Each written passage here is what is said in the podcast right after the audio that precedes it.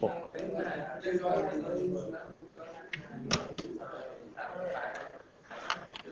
خب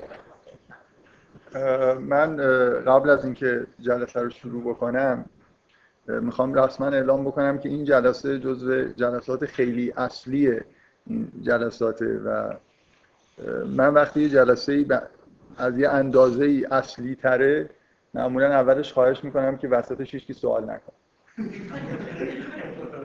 یعنی بذارید بحث تا یه جایی پیش بره. بعدا از یه جایی به بعد مثلا من بگم اگه کسی اشکالی می‌بینه سوال بکن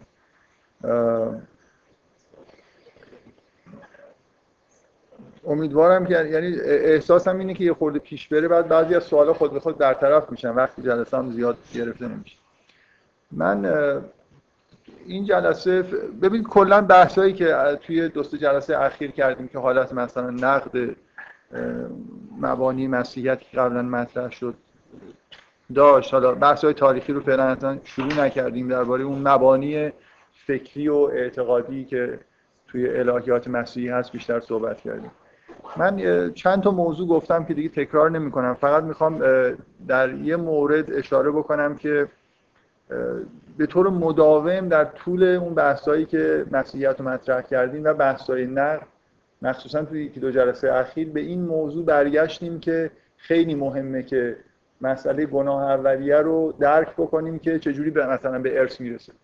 به دلایل کاملا فنی مهمه که شما این یه مدلی داشته باشید. چه تصوری از این دارید که چرا اگر حضرت آدم مثلا یه گناهی کرده انسان ها هم در واقع گناه اولیه براشون یه جوری ثبت شده. برای خاطر اینکه مثلا یه دلیلش این بود که من خیلی چیزا رو توضیح دادم. که همه استدلالایی که توی الهیات مسیح هست و من مطرح کردم توی این کلاس یه جورایی با اینکه امکان اینکه یه انسان بدون گناه اولیه داشته باشیم جور در میاد. در واقع اینو میشه نتیجه گرفت نه اینکه مثلا یه تجسدی اتفاق افتاده.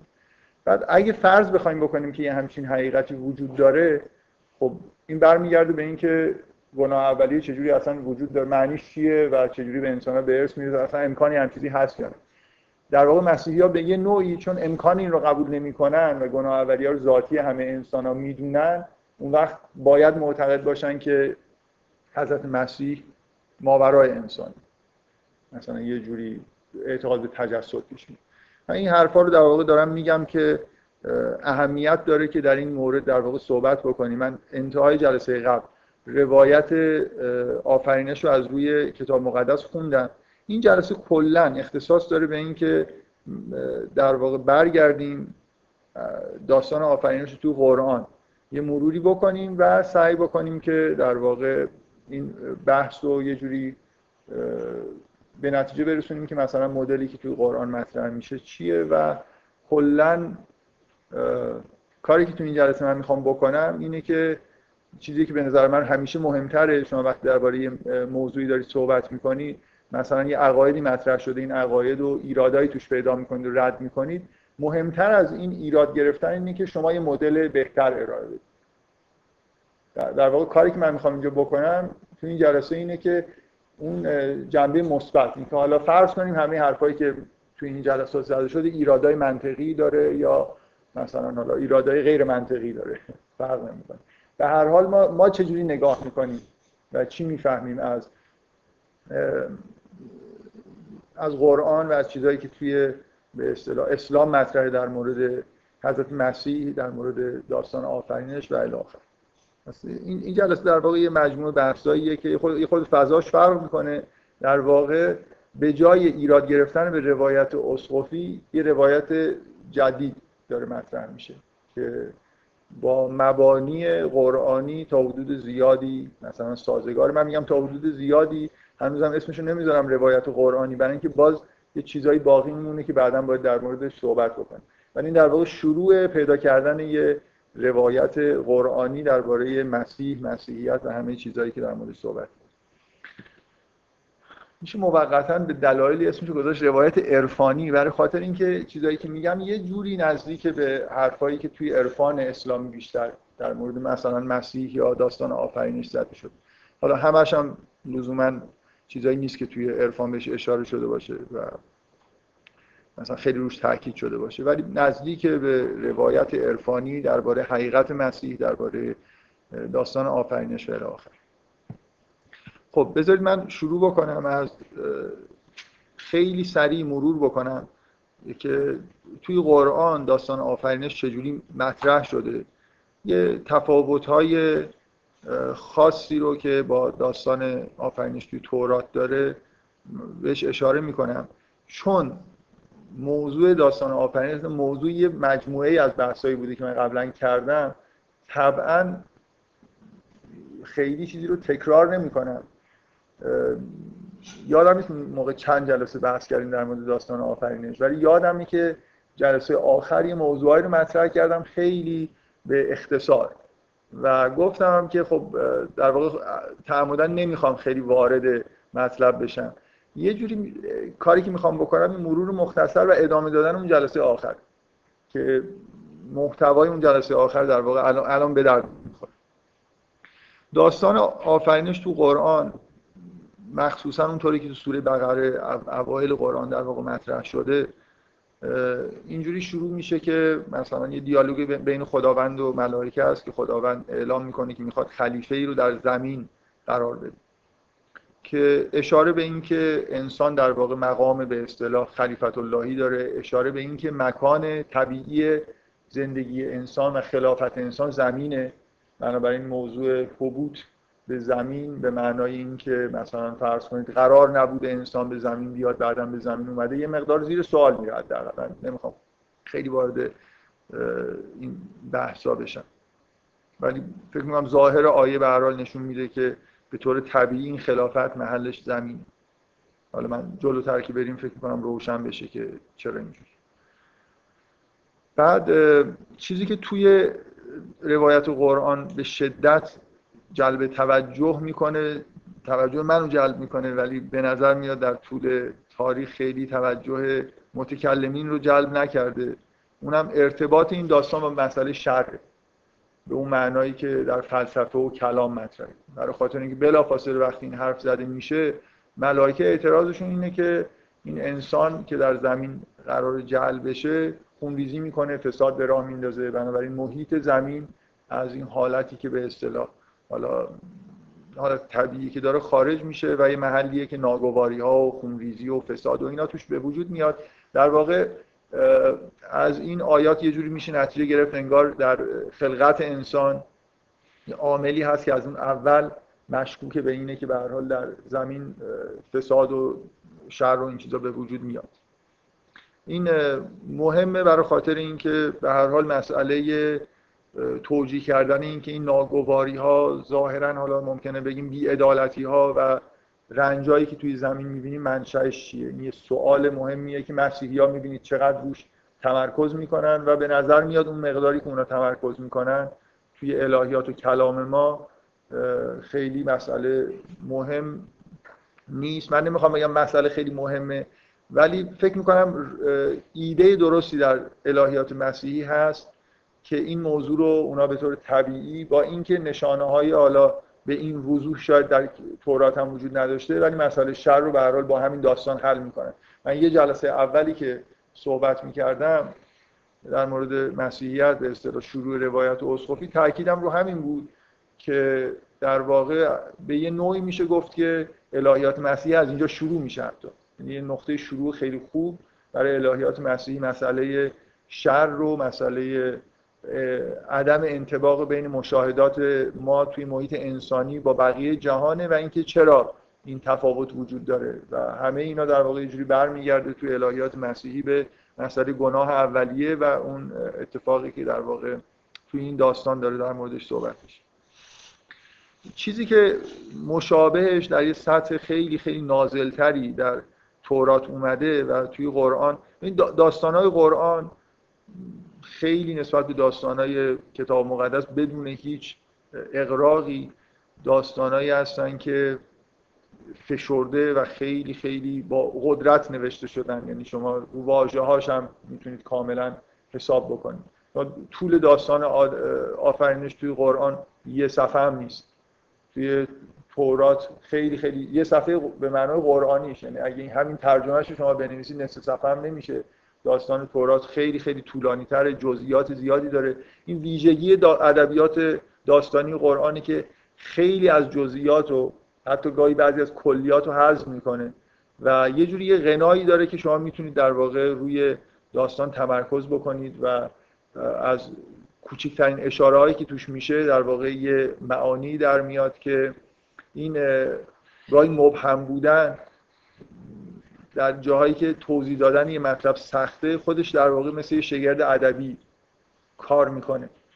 حالا من به عنوان نمونه شما به نظر میاد تورات خیلی داره سعی می‌کنه همین چیزو با جزئیات شرح بده و دقیقا به همین دلیل خیلی چیزا از دست رفته.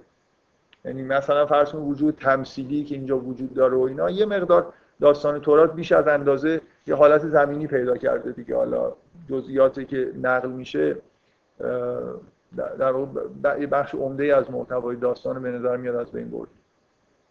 چیزی که توی قرآن مثلا به عنوان مثال توی قرآن این اشاره خیلی سریح در مورد مقام آدم هست که میگه علم آدم اسماء کلها که همه اسماء رو خداوند به آدم یاد داد.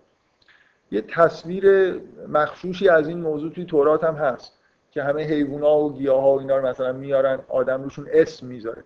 اینجا توی قرآن یه چیز به اصطلاح یه،, جور معنای خیلی عمیق فلسفی و چیز پیدا می‌کنه. جهان شناسی پیدا می‌کنه. اشاره هست در واقع به اینکه در واقع در جواب ملائکه چون این حرف گفته میشه اینجا نقطه ایه که اصلا تو داستان وجود نداره اینکه مسئله شر یه جوری به مسئله وسعت زبان انسان ربط پیدا می‌کنه. من تو اون جلسات فکر می‌کنم خیلی روی این من خیلی زیادتر از حدی که فکر می‌کردم روش بحث کردم که چرا زبان عامل شر میشه. یعنی چجوری شر در زبان وجود یه زبان پیشرفته که ویژگی انسانه و به نظر میاد اصلا انسان به این دلیل خلق شده و برتریش نسبت به ملائکه و بقیه موجوداته همین زبانی پیشرفته است که توش به دلیل اون ویژگی به اصطلاح productive بودنش کذب معنا پیدا می‌کنه.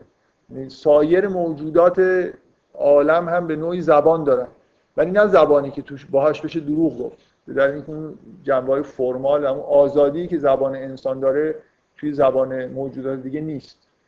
و کذبه که عامل شر یعنی لینکی که بین زبان و شر وجود داره و اینکه شر رو یه جوری انگار ذاتی انسان می‌کنه.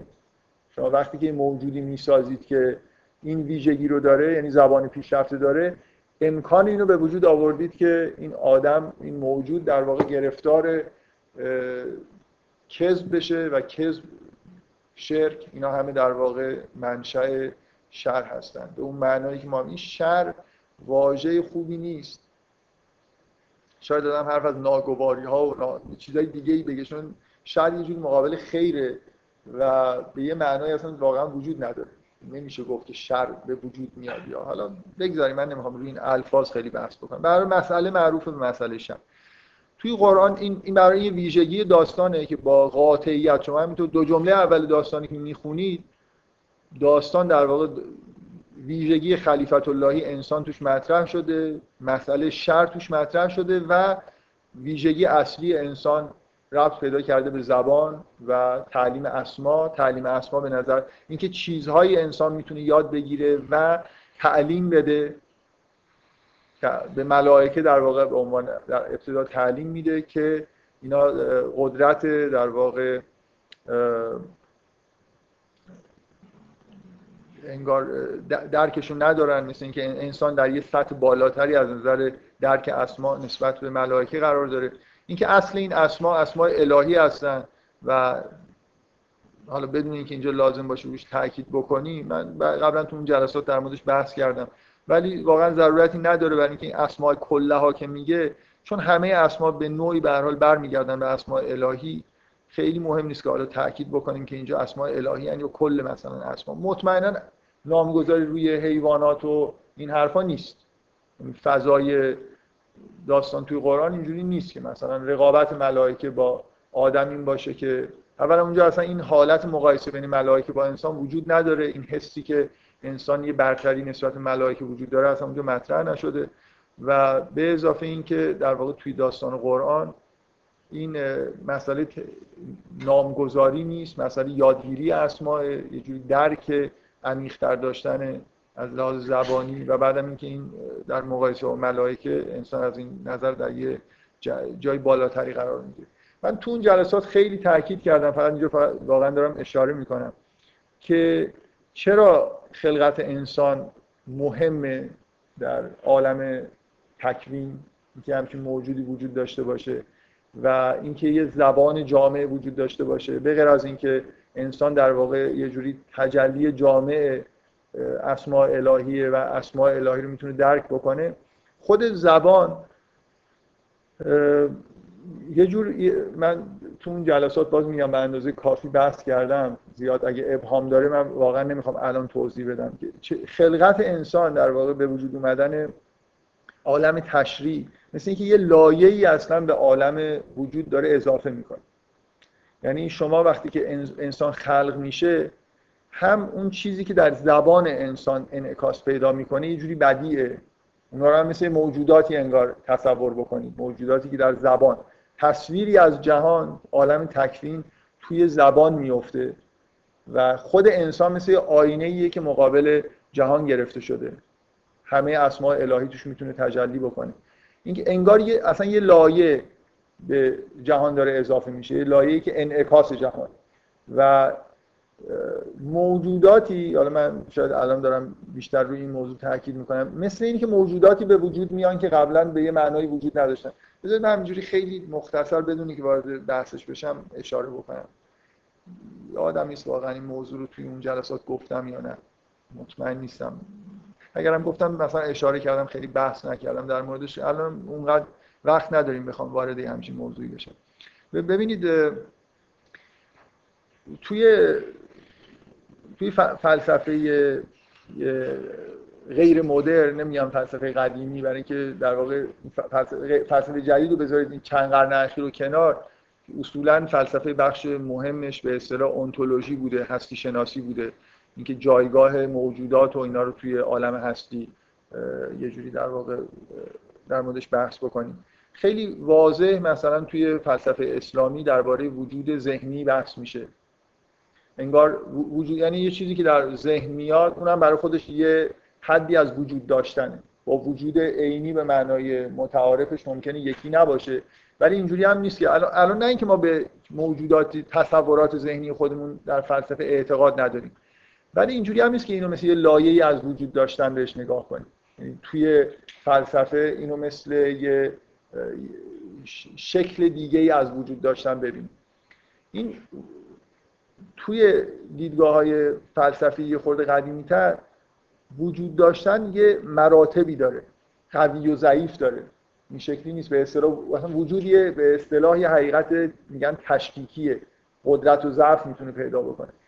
ضعیفترین نوع وجود وجود لفظیه. اگه بتونیم به همین چیزی قائل بشیم شما می‌تونید یه چیزی رو در حد الفاظ بهش اشاره بکنید. مثل اینکه در عالم الفاظ می‌تونه همه چیزهایی که در عالم الفاظ وجود دارن حتی قابل تصور نیستن. یعنی وجود ذهنی ممکنه نداشته باشن. و همه چیزهایی که وجود ذهنی دارن امکان اینکه وجود عینی پیدا بکنن رو ندارن. مثل اینکه عالم الفاظ با اینکه از نظر وجودی یه عالم خیلی ضعیفتریه ولی دست آدم خیلی بازتره. برای اینکه یه چیزهایی رو در واقع بسازه. چیزهایی که به یه معنایی نیستن ولی میشه در زبان می‌تونن به نوعی انعکاس پیدا بکنن. من می‌تونم از مربع سگوش صحبت بکنم. مربع سگوش نه تنها وجود نداره حتی قابل تصور هم نیست. یعنی وجود ذهنی هم نمی‌تونه داشته باشه. فقط یه لفظه.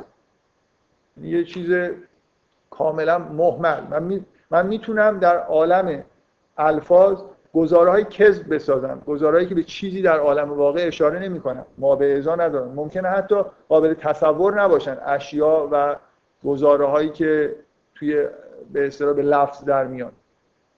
اینی که ضعیف بودن در واقع وجود لفظی یه جوری دست ما رو انگار باز می‌کنه که هر چیزی اینجا میگنجه دیگه. من می‌تونم از مربع گوشم حرف بزنم و یه جای یادداشت بکنم. انگار از در حد لفظ به وجودش میارم ولی این موجود دیگه خارج از لفظ جای دیگه ای نمی‌تونه انعکاس پیدا بکنه. وجود دیگه ای بالاتر از این حد پیدا بکنه. همینطور می‌تونم این اجده های هفت سر تصور بکنم. ولی این موجود عینی نیست. و به نوعی میشه فرض کرد که حتی امکان وجود عینی نداره. هر موجودی که من تصور بکنم امکان اینکه به وجود بیاد نداره. من می‌تونم صحنه هایی توی ذهن خودم تصور بکنم که به وضوح به دلایلی ممکن نباشه که اتفاق افتاده باشن یا اتفاق بیفتن. من چیزی که دارم میگم اینه که وجود انسان این لایه ها رو انگار داره به وجود میاره. یعنی یه زبان پیشرفته مثل زبانی که انسان داره که مثل به نظر میاد که عامل انگیزه وجود انسانه. برای اینکه در جواب این که چرا همچین موجودی داره خلق میشه خداوند به این موضوع داره اشاره می‌کنه. اینکه انسان از همه اسما رو می‌تونه در واقع یاد بگیره و یاد بده انتقال بده. این یه جوری مثل گسترش پیدا کردن ولو به طور ضعیف یه لایه هایی از عالم وجوده که توسط خلقت انسان در واقع این لایه ها به وجود میاد. من مثلا این اشکال مبتزلی که معمولا میگن که آیا خداوند می‌تونه یه سنگی رو خلق بکنه که نتونه بلندش بکنه؟ که خب حالا مثلا بخوایم اگه از اون حالت پارادوکسیکال خورده گمراه کنندشون در بیاریم در واقع مثل اینه که یه نفر بپرسه آیا خداوند می‌تونه یه مربع سه خلق بکنه؟ یعنی من می‌تونم این موجوده که ذاتا متناقضه. در تعریف یه جوری تناقض توش وجود داره رو فرض بکنم و بپرسم آیا خداوند می‌تونه اینو خلق بکنه یا نه. فکر می‌کنم جواب خوبش اینه که همین الان خداوند اینو خلقش کرده در اون حدی که این می‌تونسته وجود داشته باشه. یعنی خدا مربع سگوش در حد لفظ می‌تونه وجود داشته باشه. و با خلقت انسان این مربع سگوش یه جوری به وجود اومده. در حد همین لفظی که شما دارید ازش صحبت می‌کنید. بیشتر از این نمی‌تونه وجود پیدا بکنه. یعنی ذاتا یه اشکالی داره مربع سگوش که نمی‌تونه حتی تصور بشه چه برسه بخواد وجود عینی پیدا بکنه. و اون سنگی هم که خداوند نمی‌تونه بلند بکنه همین در حد اینکه رو کاغذ بیاد و در موردش حرف زده بشه خلق شده دیگه. همین دارید شما در موردش صحبت می‌کنید. ولی اشکالی انگار توی خود این لفظ وجود داره که این نمی‌تونه به حالت حتی تصور ذهنی برسه چه برسه بخواد به وجود عینی. و وجود انسان اینجوری در جهان انگار یه همراه با خلق انسان یه لایه‌ای به هستی داره اضافه میشه عالم تشریع داره به وجود میاد عالم در واقع جامعیت زبانی انسان باعث میشه که خیلی موجودات در حد زبان حتی گزاره های کذب اینا به نوعی وجود پیدا می‌کنه. چیزی که بیشتر در واقع ما در موردش باید صحبت بکنیم از این مقدمات که بگذریم این مقدمات در واقع توی داستان و قرآن نشانهایی از این هستن که به چه چیزهایی باید دقت بکنیم به اینکه این توی داستان خلقت مسئله شر خلیفه بودن انسان و اینکه انگیزه اصلی اون ویژگی انسان چیه به این چیزا داره اشاره میشه. اون قسمت که بیشتر در واقع مورد توجه مسیحی ها هست اون بخش سکونت انسان در جنت و گناه آدم و بعد اخراجش از اونجاست که توی قرآن هم باز خیلی فشرده در واقع مطرح شده. من قبلا در مورد این موضوع صحبت کردم که یکی از ویژگی های ادبیات داستانی قرآن این تکرارهاییه که داستان توی جاهای مختلف داره. و اینکه از مقایسه های اینا چیزهایی در میاد که تقریبا محاله که شما با یه بار نقل کردن یه داستان بتونید این چیزها رو به دام بندازید. من قبلا یه مثالایی زدم و خوشبختانه خیلی جا لازم نیست که آدم بحث بکنه که این کار جالبه در حداقل در سال 2007 برای اینکه این یه تکنیکیه که توی 15 20 سال اخیر تو ادبیات غرب خیلی باب شده. یعنی اینکه روایت رو از چند زاویه نقل بکنن و اینجوری بعد بیشتری بهش بدن. مثل کاری که مثلا پیکاسو توی نقاشی می‌کنه. یه چیزی رو از چند جهت بکشه همزمان. یعنی مثلا شما یه چهره رو که پیکاسو می‌کشه هم تمام رخ می‌کشه هم نیم رخش هم همونجا کنارش هست. و اینکه یه جوری انگار یه چیزی رو توی هنر مدرن این یه چی میگن؟ یه پارادایم هستن. یه جوری گرایشه به چند بعدی دیدن از زوایای مختلف دیدن. از تو نقاشی با کوبیسم به وضوح خیلی زیادی شما می‌بینید شروع شده و الان تو ادبیات به این شکل به شدت در واقع خودشون نشون میده. ادبیات سینما. من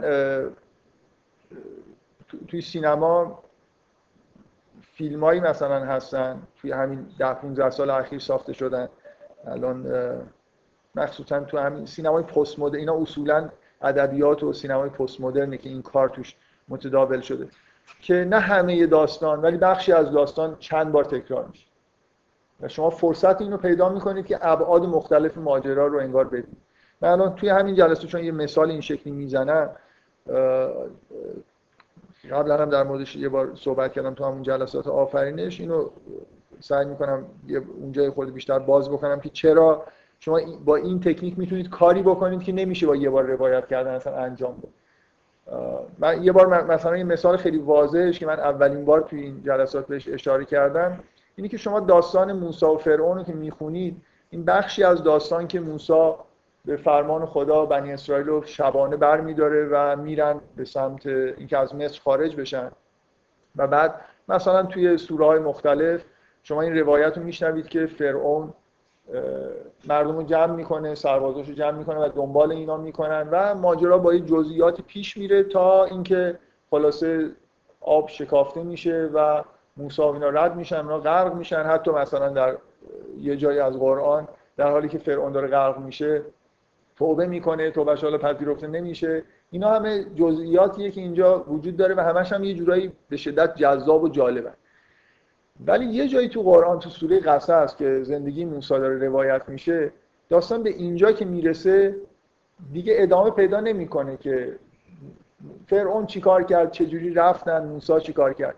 به اینجا که می‌رسه میگه مثلا موسی بنی اسرائیل رو میگه که نشانه ها رو به موسی دادیم. خیلی در یه جمله همه چیز خلاصه شده. نشانه ها رو به موسی دادیم فرعون مثلا ایمان نیاورد. بعد میگه که فاخذناه و فنبذناه فلیم گرفتیمش انداختیمش تو دریا اون حس ببین سهولتی که اینجا از این آیه اون احساسی که آدم پیدا می‌کنه این با این همه حال فرعون بوده و خیلی آدم مثلا فکر می‌کنه آدم قدرتمندیه. اینجوری شما وقتی یه داستان با جزئیات زیاد روایت می‌کنید غرق میشه توی جزئیات. یه چیزی رو انگار نمی‌بینید از دید کلی از نظر خداوند اینجوری بود که مثل یه مورچه‌ای بود حالا زیاد مثلا داشت داد و غال می‌کرد گرفتن انداختنش تو دریا. جزئیات رو بذارید کنار. این چیزی که از این روایت از این نوع برخورد با این قصه در میاد یه چیزیه که توی اون داستان دیگه نیست. شما نمی‌تونید به غیر از با همین فشرده کردنش توی یه جمله این احساس رو خوب منتقل بکنید. دقت می‌کنید؟ خیلی جا حالا مثال از این عدم انتباق داستان ها مثلا کوتاه بلند شدن بعضی از قسمت های داستان خیلی جا نتایج جالبی داره که حالا من قبلا مثلا به بعضیاش اشاره کردم. الان اینجا یه نمونه رو دوباره می‌بینیم. توی قرآن حالا بگذاریم از اینکه این داستان چندین بار تکرار میشه ولی همیشه خیلی کوتاهه. یعنی جزئیاتی که توی تورات هست باز وجود نداره. ویژه مثلا فرض کنید در تورات دیدید محل باغ و نمی‌دونم رودخانه هایی که اونجا هستن. یه جوری جزئیات جغرافیایی وجود داره. به وضوح محل باغ یه باغ مشخصی در یه جغرافیای خاصی از زمینه. درخت ها معلومن که چه درخت هایی هستن کجای باغ قرار گرفتن و الی آخر. ولی داستان قرآن به اختصار خیلی زیاد همیشه اینطوریه که خداوند به آدم میگه که همراه با همسرش.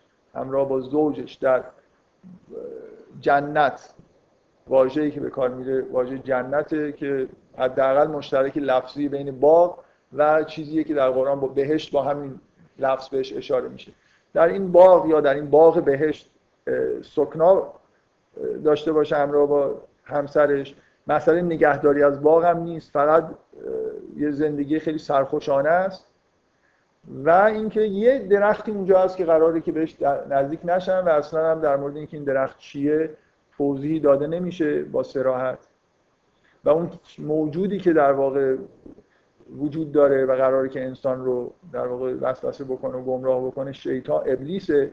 ابلیس قبلا از سجده مقابل آدم. اینا اصلا توی داستان تورات نیست. مسئله اینکه ملائکه سجده کردن ابلیس سجده نکردیم اینکه یه موجود اسیانگری در عالم با خلقت انسان به وجود اومد. تو قرآن یه در واقع قسمت خیلی خط تم پررنگی توی داستانه که توی تورات وجود نداره. در حال آدم با زوج خودش در بهشت اقامت می‌کنه و قرار به شجره نزدیک نشن و شیطان میاد و اینا رو گمراه می‌کنه. دوتاشون رو گمراه می‌کنه. دوتاشون از چیز می‌خورن مثلا اینکه نمی‌دونم اول اومده به هوا گفته هوا نمی‌دونم میوه رو چیده به آدم داده. یعنی آدم یه توی تورات اصلا مرتکب گناه نشده. برای خاطر اینکه نمی‌دونه میوه‌ای که داره می‌خوره زنش از اون درخت چیده. کاملا فریب در واقع مار حوا رو فریب میده حوا یه جوری آدم رو فریب میده و این ویژگی جهتگیری جنسیتی که توی داستان تورات هست خب به وضوح تو قرآن نیست. به نوعی شاید بشه اشاره های برعکسش رو پیدا کرد که من فعلا ازش طرف نظر می‌کنم. ولی روایت رو توی سوره تاها بخونی شاید یه جورایی برعکس نتیجه بشه گرفت. ولی به نظر من که برای داستان اصولا اینجوریه که قرار نیست که بگیم تقصیر این بود تقصیر اون بود. این یه جورایی حالا به دلایل به نظر من معنی نداره. فقط اون چیزی که دارم میگم تو سوره تاها به نوعی اگه بخوایم به الفاظ توجه بکنیم بگیم به یه سمتی مثلا از این دوتایی که انتخاب بکنیم به نظر میاد باید بگیم که تفسیر آدم بوده ولی من به هم چیزی معتقد نیستم. واقعا چیزی که دارم میگم حالا بذارید ادامه پیدا بکنیم ببینید که یه به دلایلی معنی نداره که این حرفو بزنیم. چیزی که به توی داستان هست اینه که به یه دلیل روشنی بذارید همه الان من این موضوع رو مطرح بکنم. محل اقامت آدم و حوا در زمین نیست. این جنت جنت باقی در زمین نیست. به دلیل اینکه توی سوره تاها بعد از اینکه گفته میشه که برید در این باغ اقامت بکنید میگه که در اونجا تشنه نمیشید گشنه نمیشید و برهنه نمیمونید ولا تزها. مثل اینکه اصلا لا تزها به معنای اینکه انگار آفتاب بر شما نمیتابه. یه جوری صبح نمی کنید یعنی یه ویژگی داره در مورد اون باغ گفته میشه که غیر از اینه که توی زمین ما می‌بینیم. به نظر میاد بیشتر به ذهن آدم میاره که این اشاره به اینه که فراتر از تصور اینکه این باغ یه جایی در زمین به همین معنای متداوله که مثلا فرض کنید گرسنگی تشنگی به هر حال ممکنه پیش بیاد ممکنه مثلا به هر حال آدم آفتاب رو می‌بینه. می‌دونید؟ یه،, یه تصوری از این باغ توی قرآن با این عبارت ساخته میشه که یه مقدار بعید می‌کنه این رو که ما تصورمون این باشه که این یه باغ طبیعی در زمینه و آدم و هوا مثلا اونجا دارن زندگی می‌کنن. وقتی میگه گرسنه نمیمونید تشنه نمیمونید مثل اینه که انگار اصلا امکانی همچین چیزی نیست اونجا نه اینکه چون غذا به اندازه کافی هست. حالا به من نمی‌خوام خیلی وارد جزئیات بشم. اگه قرار باشه از قرآن جواب این سوال رو بدیم به نظر من که آیا این باغ در یه باقی در زمینه یا نه؟ چیز دیگه چیز دیگه ایه فکر می‌کنم از قرآن اینجوری برمیاد که نباید فرض بکنیم که یه باقی به طور متعارف در زمین بوده اونجوری که در تورات اومد. من یه باز بخش نسبتا طولانی از بحثای اون جلسات رو گذاشتم روی این که این مفهوم گناه اولیه رو و اینکه این حبوط چجوری اتفاق میفته فکر می‌کنم خیلی نکته مهمیه اونجا. برای خاطر اینکه فکر می‌کنم تصور درست داشتن از ماجرایی که توی این داستان نقل میشه مبنای خوبیه برای همه اون حرفایی که عرفا تحت عنوان سیر و سلوک و این چیزا می‌زنن. یعنی داستان آفرینش تو قرآن. به از حالا اون جنبه فلسفی که داره مبنای انسان شناسی قرآنه و اینکه انسان چجوری در واقع به حبود کرده چه, چه راهی برای برگشتنش هست و الی آخر. بیشترین چیزی که تو اون جلسات شاید تاکید کردم روش این جنبه این ماجرا بود که به نوعی اصول مبانی طریقت عرفانی و اینا رو آدم می‌بینه. نه اینکه طریقت خاصی اینجا شرح داده بشه ولی اینکه انسان مثلا به حد جسمانیت سقوط کرده به نوعی باید دوباره انگار به از عالم معنا خارج شده از وحدت به کسرت اومده. اینا رو شما توی این داستان به هر حال بهش می‌بینید که اشاره میشه با سراحت هم به نظر من اشاره میشه اتفاقی که میفته بعد از گناه کردن. و من حالا وارد اون جزئیات نمیشم ولی مثلا تصوری که سعی کردم بدم اینکه انگار انسان آدم قبل از اینکه مرتکب گناه بشه تو همون حالت وحدت با جهان داره زندگی می‌کنه. شبیه حالتی که ما توی کودکی هممون ترجمه تجربه کردیم. و وقتی گناه رو مرتکب میشه به نوعی انگار از اون عالم معنا که توش میشه توی عالم در در وحدت زندگی کرد به این حالت به اصطلاح عالم جسمانی. من مثالی زدم که حالا نمی‌خوام جزئیاتش رو تکرار کنم. گفتم مثل اینه که شما توی یه سینمایی نشستید غرق تماشای یه فیلم هستید طوری که دیگه اونقدر غرق شدید که نه فقط متوجه نیستید که حالا این واقعی یا واقعی نیست. متوجه این که اینجا سینماییه مثلا چیزایی وجود داره پروژکتوری هست داره اینو پخش می‌کنه من اینجا نشستم. کاملا اینا رو انگار آدم می‌تونه فراموش بکنه. غرق در تماشا باشه محو تماشا باشه. اگه یه لحظه این پروژکتور خاموش بشه یه اختلالی توی پخش فیلم پیش بیاد یه دفعه شما متوجه این میشید که اصلا یه چیزایی بود که تا حالا بهش دقت نمی‌کرد. اینجا صندلی هست من اینجا اینجا پروژکتوری بود این پرده سینما بود و تمام در واقع فضای غیر از اون به اصطلاح چیزی که اونجا داشتید می‌دیدید رو بهش توجه می‌کنید.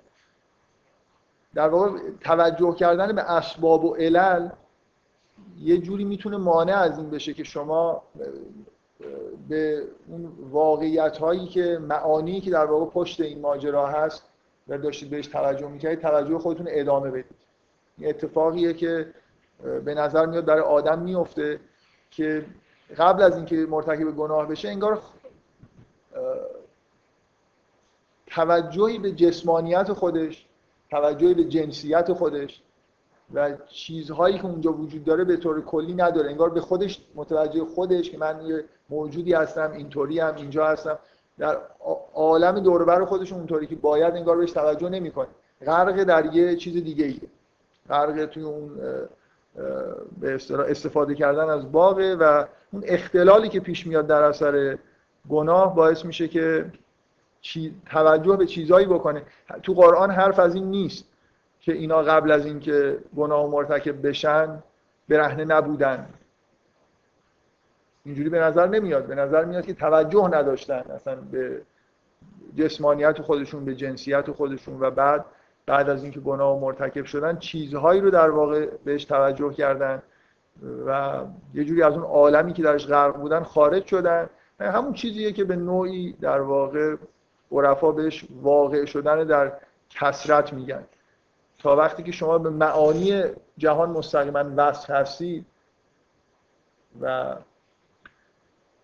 مثلا مستقیما جهان رو دارید مثل همون که مثلا یه عارف بعدا می‌تونه ببینه جهان رو به صورت جهانی که توش اسماء الهی داره تجلی می‌کنه می‌بینید اصلا چیزی حواستون انگار پرت نمی‌کنه.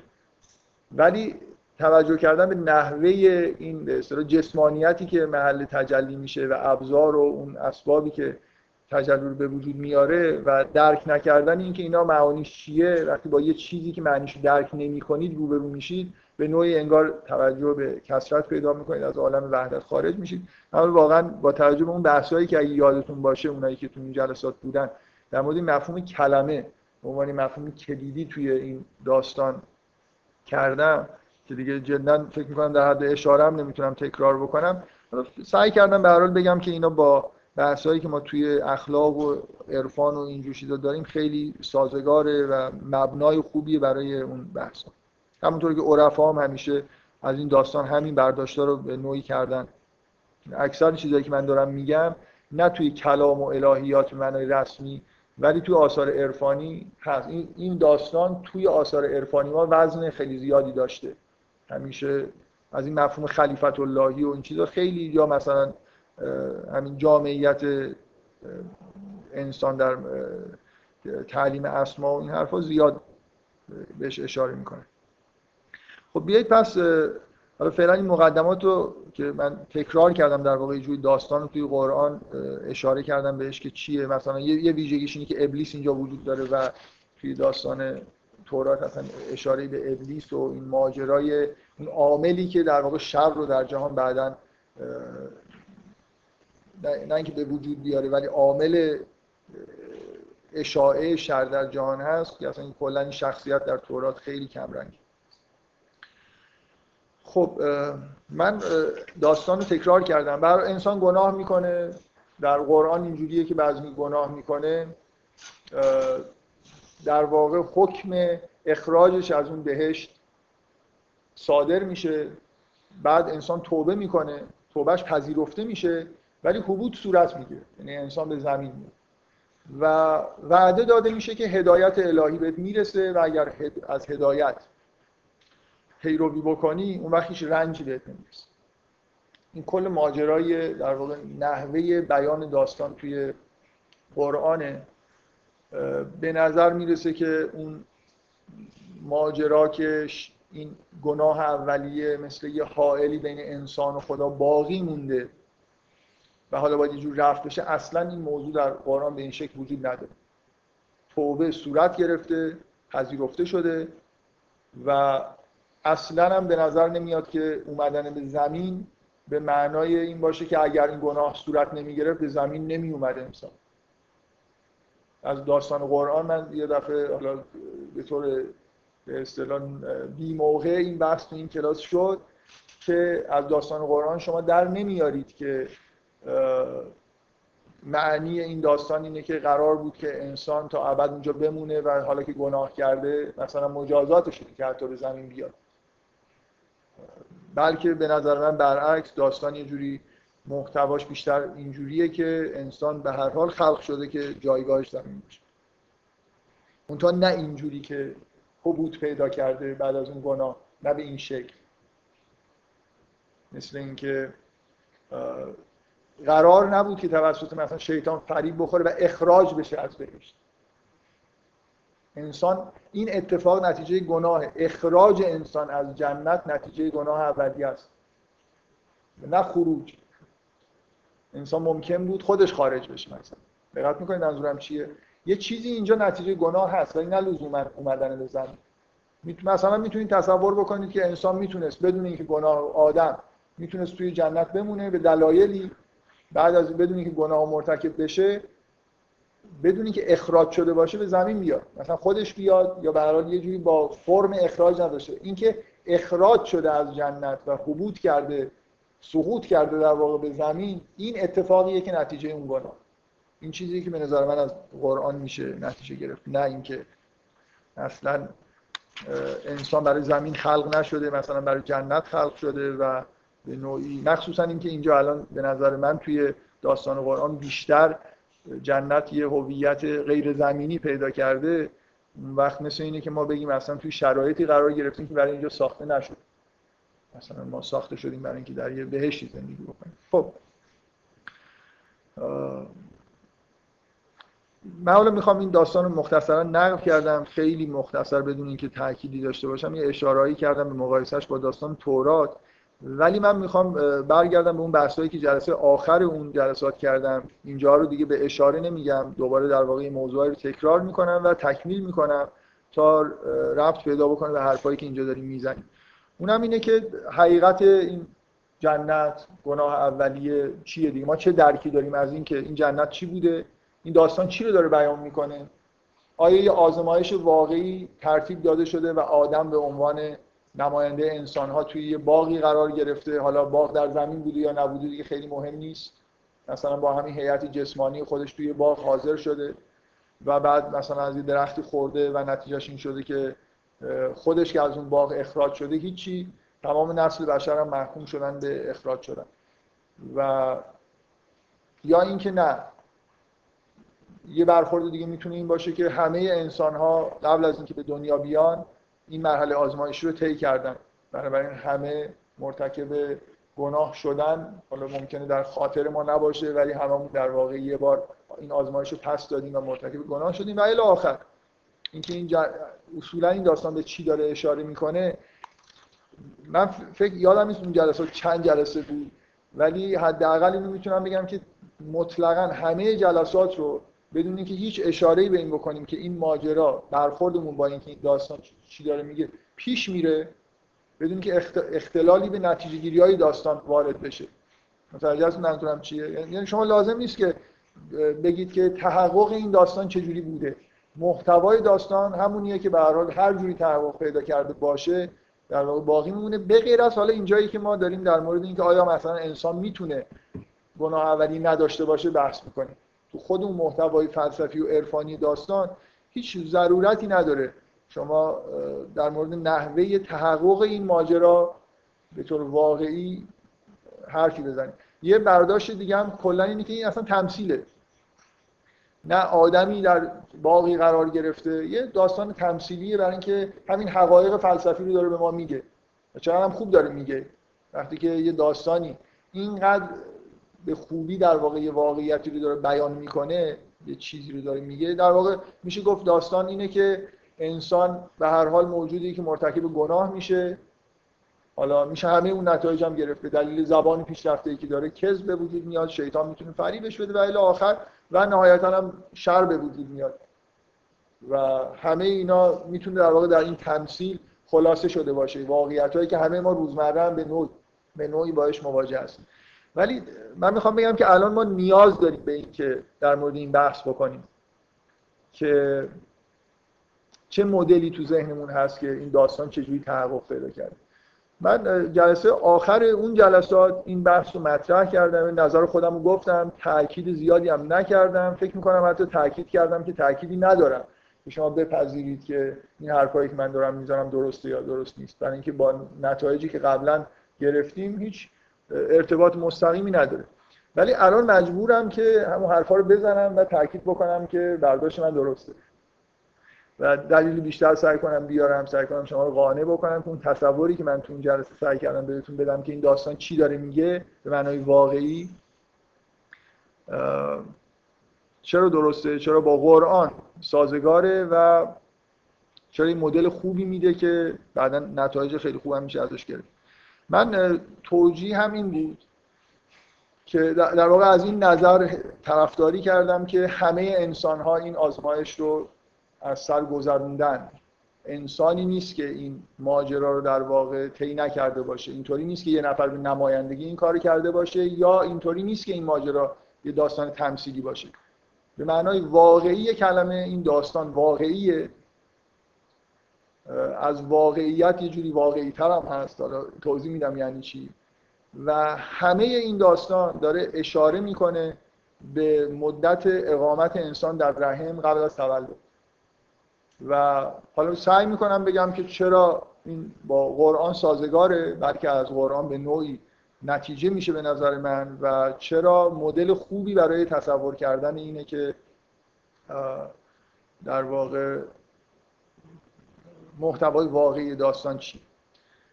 اولا توجه بکنید که این ماجرا اگه اینطوری بهش نگاه بکنید واقعی فرضش بکنید و برای همه انسان ها فرض بکنید اون وقت معنی داره که من بگم بعد یه انسانی این گناه مرتکب شده انسانی نشد.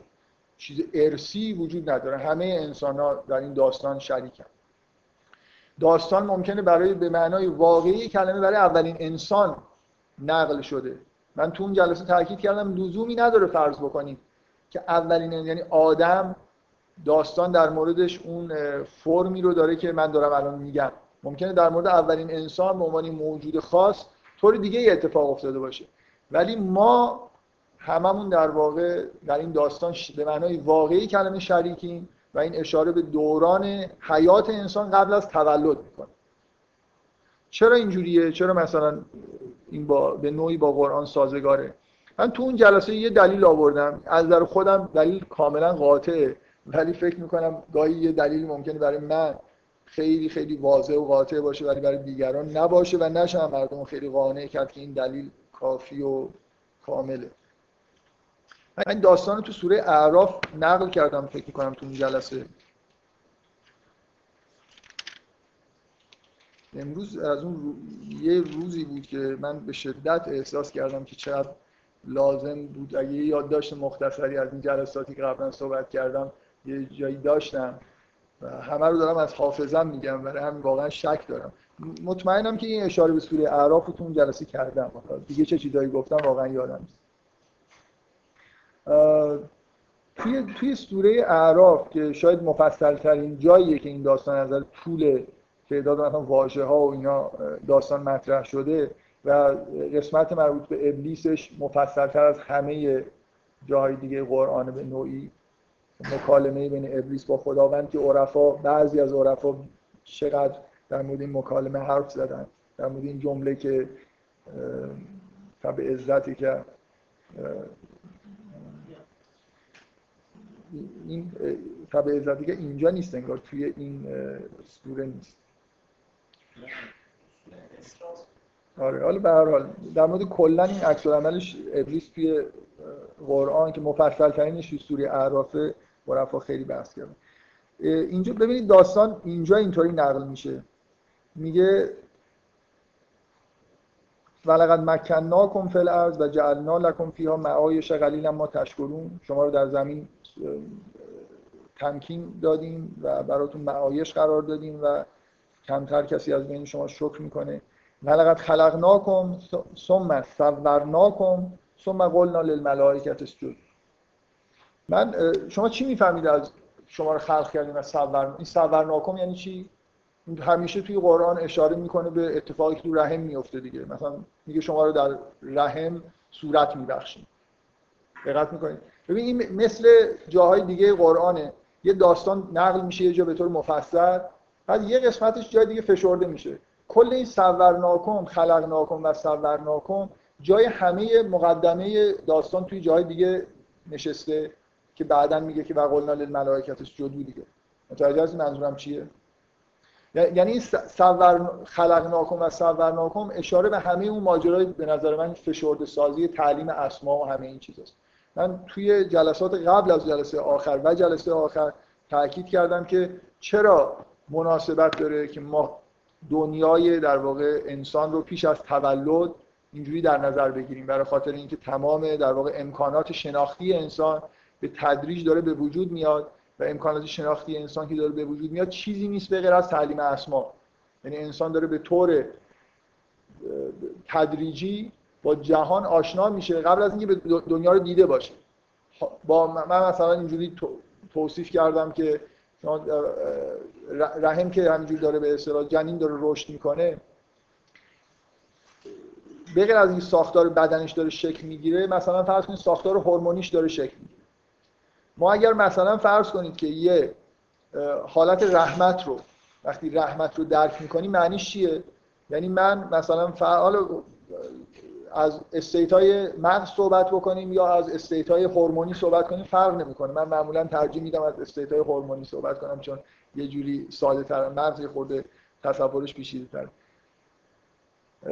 شما رحمت رو چجوری درک می‌کنید؟ واقعیت اینه که توی بدنتون انگار یه حالت هورمونی به وجود میاد که مثلا احساس صمیمیت توش هست احساس درک مهربانی توش هست و الی آخر.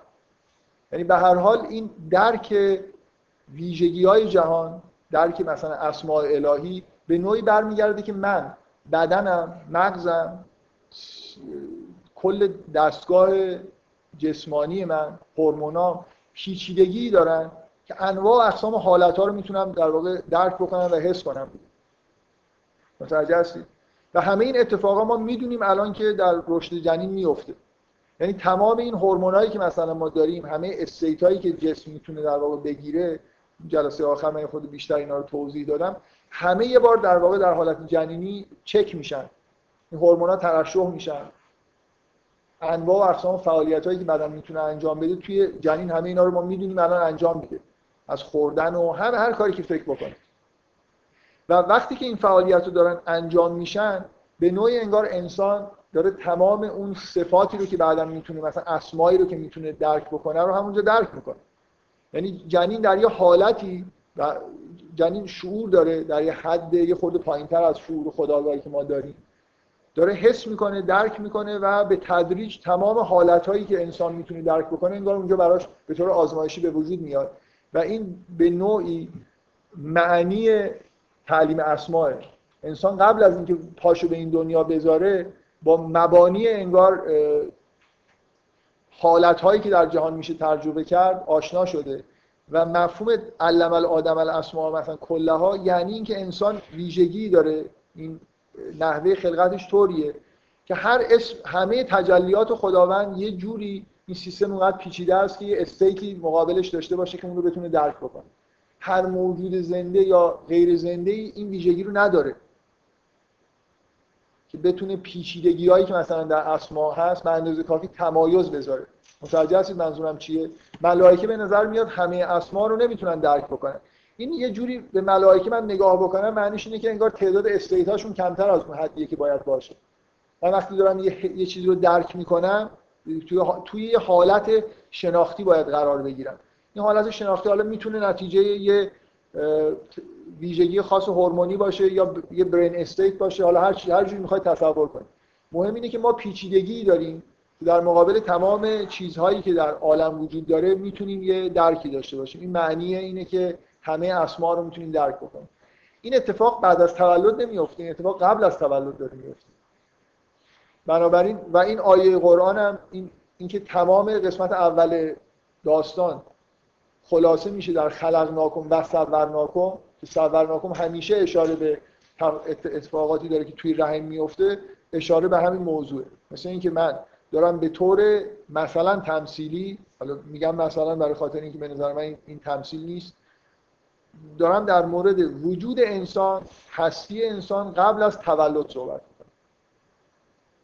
اتفاقایی که توی رحم میفته برای در موقع رشد جنین اینکه توی مثلا فرض کنید این با این آیه به وضوح سازگاره که وقتی که میگه که آدم در جنت به اصطلاح ساکن بشه حرف از اینه که تو اونجا گرسنه نمیشی تشنه نمیشی خورشید رو نمی‌بینی. زمین نیست. جایی که این اتفاقا داره میفته کره زمین به معنای اینکه من ساکنه در زمین شده باشم نیست. قبل از اینه که به زمین پا بذارم. قبل از تولد. برای محیط محیطیه در آسمان هم نیست به یه معنایی در آسمان البته نمی‌دونم. یه جورایی در آسمان البته. این اینا چیزای الفاظیه توی قرآن آیاتی که به نظر من به نوعی اشاره می‌کنن به اینکه ما داریم در مورد چیزی صحبت می‌کنیم در مورد حیات انسان پیش از تولد صحبت می‌کنیم. و اون اتفاقی که تحت عنوان حبوط به زمین در واقع داره بهش اشاره میشه مثل در واقع توصیف به دنیا آمدن انسان وارد زمین شدن انسان. ما قبلش من اگه بگم که این داستان داستان همه ماست ما کی وارد زمین میشیم؟ وقتی متولد میشیم. و قبلش کجا بودیم؟ قبلش جنینی بودیم در رحم قرار گرفتیم که دقیقا بهشت دیگه. بهشت جاییه که تو هرچی می‌خوای هست و اونجا هم دقیقا جنین. توی شرایطی قرار گرفته که شرایط ایدئاله من یه بار توی یکی از این جلساتی که روایت اسقفی بود در مورد این بحث کردم که به نظر میاد همه انسان ها انگار دنبال بهشت گم شده ای هستن. مهم نیست شما اصلا چه عقیده ای فکر کنم همه آدما در این می‌تونن توافق بکنن که بشر آدم وقتی نگاه می‌کنه انگار دنبال بهشت میگرده. یه جوری ما بهشتی که ازش تو ذهن داریم مربوط به دوران کودکی میشه. ولی واقعا دوران کودکی بهشت نبود. اونجا هم یه ها و مشکلاتی توی دوران کودکی هم وجود داشت. مادر مثلا می‌رفت میومد گشنه می‌شدیم. ولی قبلش واقعا بهشت بود. یعنی انسان قبل از اینکه به دنیا بیاد به معنای واقعی کلمه بهشت یعنی جایی که تو هر چی می‌خوای اونجا هست. دقیقا دوران حضور انسان توی رحم قبل از تولد شرایط دقیقا همینجوری شرایط بهشتیه. یعنی من هر مواد غذایی که می‌خوام برمیدارم. کسی هم نمی‌تونه جلوی منو بگیره همه چیز فراهم شده هیچ مشکلی نیست و یه جوری در یه در حالت ارضاء مطلق دارم به سر می‌برم. وقتی انسان به دنیا میاد این حالت ارضا کم کم از حالت مطلق به حالت نسبی و در مورد بعضی ها ممکنه به حالت وحشتناک هم حتی تبدیل بشه. ولی جهان قبل از تولد از اون لحظه ای که این جنین شروع به رشد می‌کنه هرچی اوایلش نگاه کنید اوضاع پرفکتره و حالا ممکنه بعد از اینکه بزرگ و بزرگتر میشه اوضاع از حالت پرفکت همونجا هم کم کم در بیاد. ممکنه بعضی از مواد غذایی وجود نداشته باشه که مثلا جنین استفاده کنه برداره.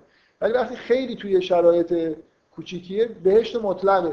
یعنی اصلا توی حالت به اصطلاح روزهای اول ساعات اول روزهای اول هفته اول چیزی وجود نداره که اونجا لازم باشه و موجود نباشه. ولی ممکنه ذخایر بدن مادر بدن تموم بشه.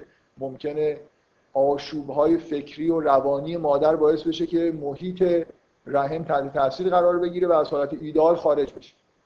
ولی مطمئنا در روزهای اول حداقل اینجوری نیست. پس ما اگه دنبال بهشت گم شده میگردیم برای خاطر اینه که به معنای واقعی کلمه تجربه یه چیز یه محیط بهشتی رو داریم. و این در ناخودآگاه ما ثبت شده.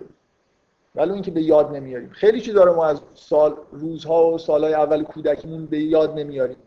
ولی فکر می‌کنم همه روانکاوا روی این توافق دارن الان. روانکاوها به معنای کسایی که حالا یا از فروید لکان یونگ از این آدمایی که روانکاون نه روانشناسا. که همه این تجربیات به نوعی در ناخودآگاه ما هست. بذارید من یه تعبیری رو حالا اینجا بگم. نمی‌خوام وارد بحث‌های تخصصی بشم. فروید از دو سال اول زندگی کودک به عنوان سالهای مهم یاد می‌کنه که به شدت ناخودآگاه کودک ناخودآگاه انسان توی این سالها پر میشه. و برای همینه که معتقده به نوعی رویاها همیشه به این سالهای کودکی برمیگردن به تجربیات کودکی تجربیاتی که فراموش شدن. دقیقا همین که فراموش شده هستن معنیش اینه که یه جایی رفتن از نظر فروید و اونم هم ناخودآگاه. اگه این حرف فروید درست باشه دقیقا به نظر من تجربیات جنینی انسان که اونا هم در واقع همراه با یه شعور ولی توی یه مرحله یه خود ضعیفتر بوده ولی به وضوح شعور اونجا وجود داره. فکر می‌کنم اینجوری اختلاف بین یونگ و فروید میشه برطرف کرد. یعنی اون چیزای جنینی تجربیات ناخودآگاه جمعی رو دارن پر می‌کنن. و بعد از تولد تجربیات شخصیتر آدما در بعد از تولد در طول زندگی ناخودآگاه شخصی رو داره پر می‌کنه و فروید این ناخودآگاه شخصی بیشتر در واقع توجه داره. من یه مقدار می‌خوام خارج بشم از این بحث این که انتباق پیدا بکنه داستان فعلا به قرآن. می‌خوام یه چیز خیلی واضحتری رو بگم. اونم اینه که ما مشکلمون در واقع توی چون به نظر من خیلی موضوعی که دارم میگم به نوعی ساده است. و طبیعیه. می‌خوام بگم چرا غیر طبیعی جلوه می‌کنه؟ دلیلش اینه قبلا هم شاید در موردش صحبت کردم.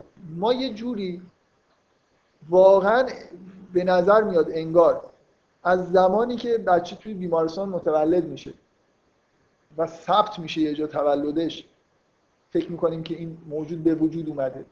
جشن تولد که داریم یعنی از انگار موجود انسانی. از اون لحظه که من جم... جماعت میبیننش به وجود اومده. یه جوری انگار تو اون مدتی که نمیبینیمش اون نه ماه چون پنهانه اصلا خیلی رسمیتی هم قائل نیستیم که اونجا هم به موجود زنده ای داره زندگی می‌کنه. تجربیاتی رو داره از سر میگذرونه دیگه داره رشد می‌کنه. تجربیات خیلی عمیقی هم داره از سر میگذرونه. تمام در واقع اجزای وجودش دارن به وجود میان و همراه با این به وجود اومدن کم کم داره احساس پیدا می‌کنه. اینجوری نیست که در یه اپسیلون ثانیه به محض اینکه متولد شد یه دفعه شعور و احساس پیدا بکنه. درسته ممکنه بیناییش به یه معنایی در بعد از تولد به اون معنایی که ما می‌فهمیم به وجود اومده باشه که حالا به طور قطع این موضوع رد شده است از نظر علمی. یعنی جنین به طور قطع در موقعی که توی رحم مادرم هست به نوعی بینایی داره. یعنی یه چیز فکت وحشتناک عجیب و غریبه که نمی‌دونم. به نظر من خیلی خیلی چیزه خیلی هیجان انگیز و می‌تونه خیلی نتیجه داشته باشه. ما کلا همه فرهنگ بشر می‌تونه محکوم به اینه که کم توجهی کرده به این دوران جنینی به دلیل اینکه دیده نمیشه. این ماجرای رسمیت پیدا کردن انسان بعد از تولد مثل اینکه انگار دفعتا به وجود اومده مثل این ماجرای کشف آمریکاست. مثل اروپایی ها میگن ما آمریکا رو کشف کردیم یه جوری مثل اینکه این قبلا نبود. این آمریکا از اون لحظه که انگار ما دیدیمش یه جوری در تاریخ جغرافیا ثبت شده و مثلا یعنی چه ما کشفش کردیم؟ مثلا یه خود فکر بکنید. جو آدما داشتن زندگی می‌کردن دیگه. حالا اونا آ... یه جوری انگار چون دیده نمی‌شد ببینید یه قاره بود دیده نمی‌شد. از اون لحظه که من دیدم کشفش کردم یه جوری وارد تاریخ بشر شد. در حالی که بشرهای اونجا داشتن زندگی می‌کردن و کشفش کرده بودن که به معنای قبلا این کسای دیگه دیده بودن. ما اولین کسایی نبودیم مثلا اروپا کسایی برن آمریکا رو ببینن. ما تا انگار یه چیزی رو جماعت نبینن ثبتش نکنن اسم براش نذارن انگار اصلا نیست. این نه ماه انسان اونجا هست و من واقعا فکر می‌کنم همه شما اگه ندیدید و ببینید دچار هیجان و شگفتی میشید اگر این فیلم هایی که از داخل رحم تهیه شده رو ببینید. که جنین چیکار داره می‌کنه؟ چقدر در حال فعالیت تمام مدت داره با انگشتاش انگار به چیزهایی. اولا به طور قطع حالت به از در روانشناسی REM داره. یعنی چشماش داره تکون می‌خوره توی حالت مثل رویاست. دقیقا به نظر میاد به همون معنایی که ما تو رویا چیز می‌بینیم جنین در توی رحم داره یه چیزایی می‌بینه. و معلوم نیست چه جوری و چی. ولی تمام مدت چشماش داره حرکت می‌کنه و با دستاش داره یه کارایی می‌کنه. می‌خوره تمام حرکت به اصطلاح اعمال حیاتی رو داره انجام میده و یه زندگی خیلی خیلی به نظر میاد در حد خودش زندگی چیزی داره کاملی داره. و طبعا هم باید آدم تصور بکنه که از عالم خارج یه جوری بیخبره. ولی فعالیت های حیاتی خودش داره انجام میده. حتی یه نوع فعالیت های جنسی مثلا فرض کنید تمام اینکه سلولای جنسی تشکیل بشن. تمام هر چیزی که بشر در طول زندگیش می‌کنه در یه ابعادی توی رحم داره اتفاق میفته بنابراین ما یه زندگی به معنای واقعی کلمه پیش از تولد داریم که همراه با شعور و ادراک. به هیچ وجه اینجوری نیست که بگیم که اونجا شعور و ادراک وجود نداره. یعنی به نظر میاد چیزی شبیه بینایی وجود داره و تصور این که تصور این که در یه لحظه ای که انسان متولد میشه یه دفعه شعور پیدا می‌کنه نه اینکه به نظر من ببخشید این لفظ احمقانه است.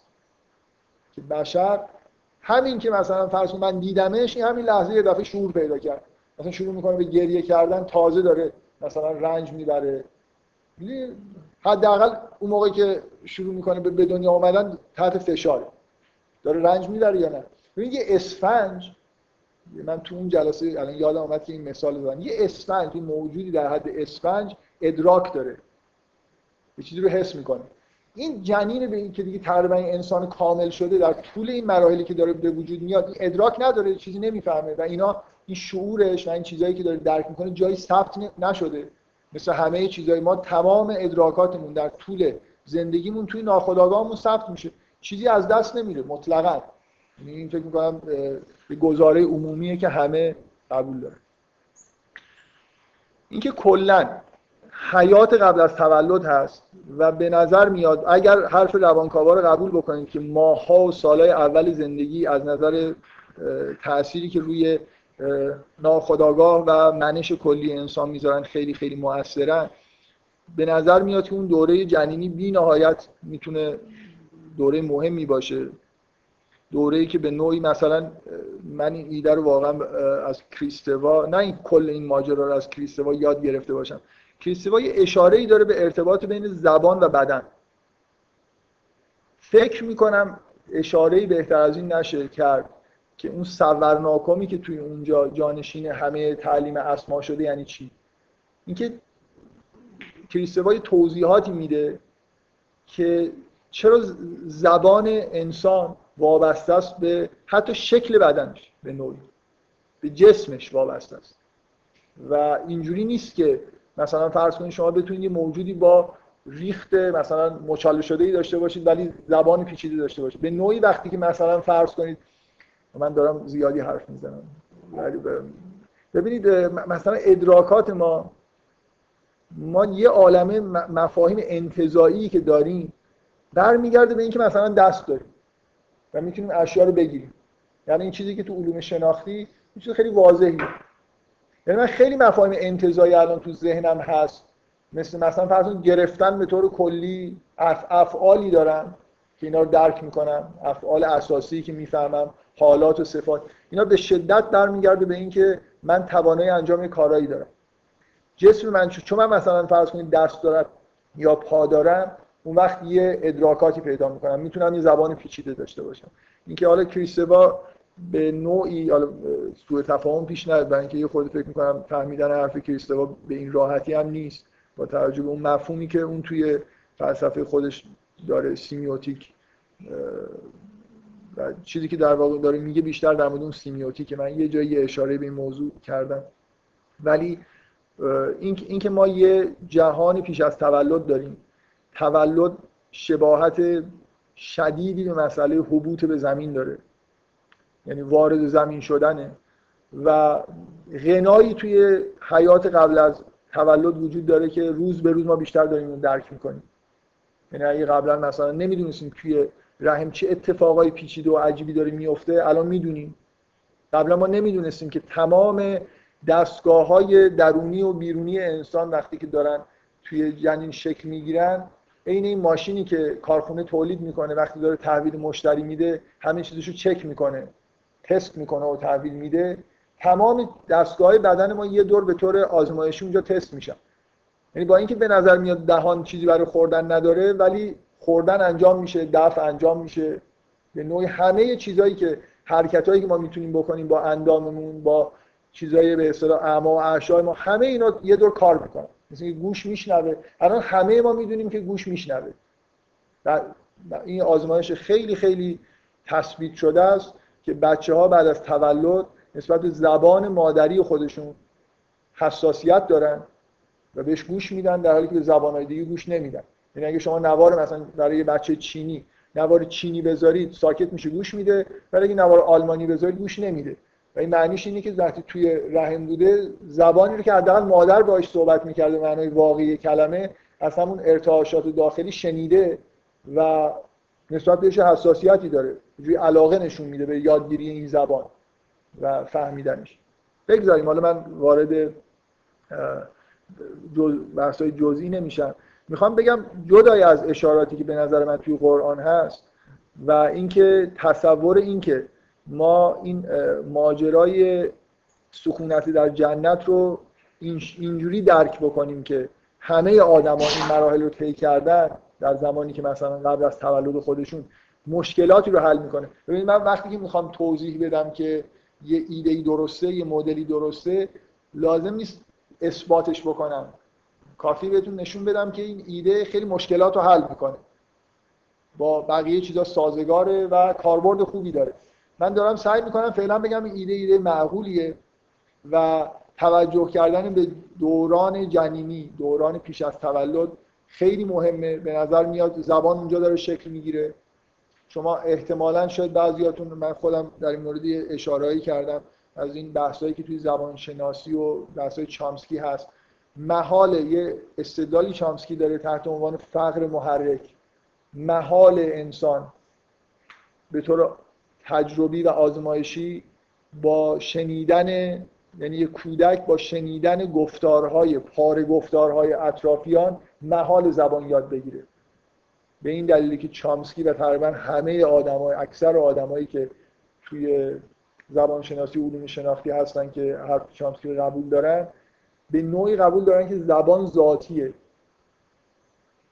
و اینجا جا باز میشه برای حرف کریستوا که به نوعی زبان موقعی که بدن داره شکل می‌گیره یعنی وابسته به فعالیت های انسانی مقدماتش حداقل فراهم شده.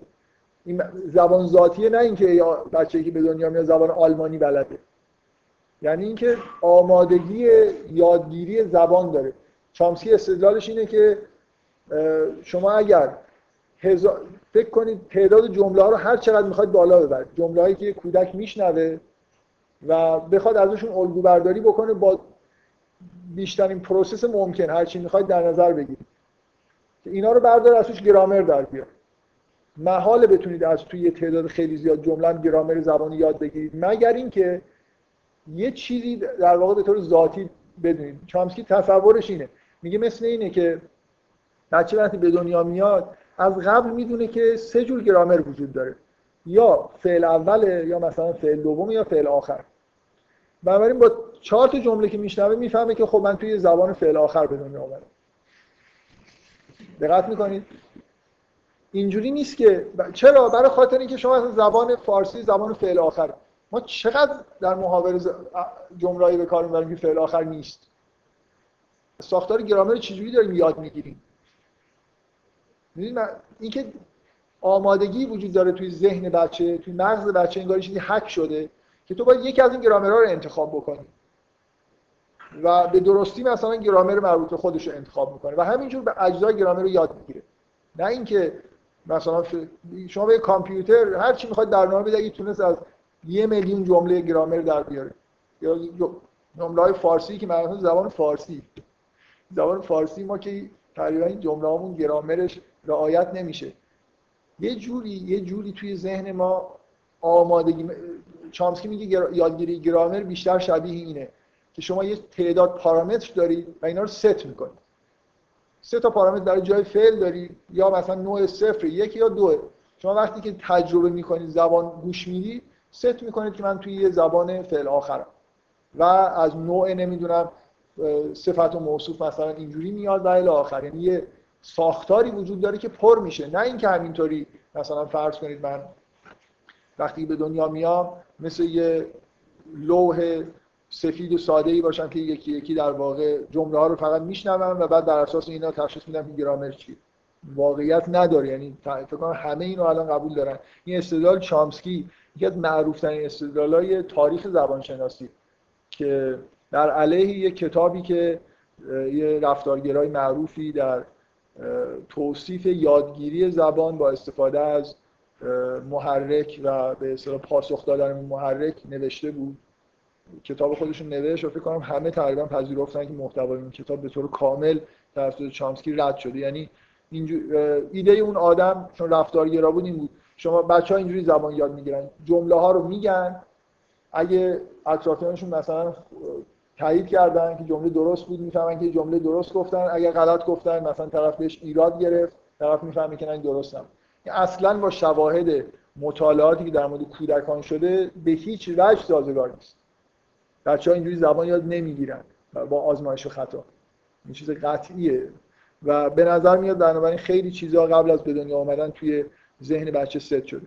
من می‌خوام بگم ما الان توی دوره زندگی می‌کنیم که اهمیت دادن به دوران پیش از تولد به دلایل علمی به دلایل فلسفی واضح شده و اینکه دوران پیش از تولد دوران مهمیه و اگر به مثلا فرض کنید اینجوری نگاه بکنید که کجای قرآن این انعکاس پیدا کرده. از این ور دارم سوال می‌کنم. مثل اینکه من یه حقیقت مهمی رو در عالم ببینم و بعد برم دنبالش بگردم ببینم قرآن کجا به این موضوع اشاره کرده. به نظر من به وضوح داستان آدم و حوا و این ماجراها کلا اشاره به این دوران پیش از تولد و حبوط به زمین که اتفاق میفته اینجوری قابل درکه که انسان در واقع اشاره کردن به دنیا اومدن انسان. من می‌خوام حالا وارد جزئیاتی بشم که در واقع این گناه اولیه. حالا چجوری ببینید تصور من از ماجرای اقامت در بهشت و گناه اولیه اینه که مثل اینه که شما در دوران جنینی که لحظه به لحظه به حالتهای شبیه اون چیزی که انسان به طور انسان رشد یافته داره دارید نزدیک میشی. یعنی شعورتون داره هی بیشتر و بیشتر مغز داره کامل میشه همه چیز داره پروسس می‌کنه. به نظر میاد یه بینایی به کار میفته حالا چه جوری به کار میفته واقعا معماست شنوایی داره کارش انجام میده همه اعضای داخلی دارن کار می‌کنن و یه زندگی در واقع جنین در درون رحم زندگی برای خودش داره. بی توجه و بدون علم به اینکه کجاست و بیرون اینجا اصلا چیزی وجود داره یا نداره. و توی این به اصطلاح دوران مثل اینکه من تصور بکنم که انسان به هر دلیلی می‌تونه توی رشدش اختلالایی به وجود بیاد.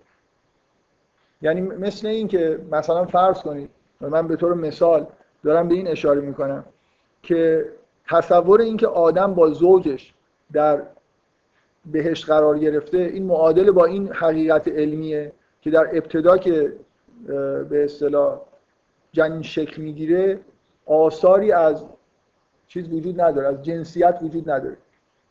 به همون معنایی که الان روانکاو معتقدن مثل اینه که ما در ابتدای دو جنسی هستیم. هنوز جنسیت پیدا نکردیم.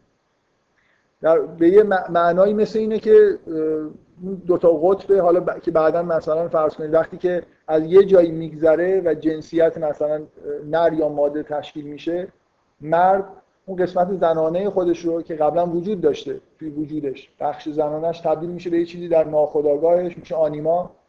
و اگر جنین تبدیل به زن شد اون بخش مردانش یه جوری پس زده میشه و تبدیل میشه به آنیموس.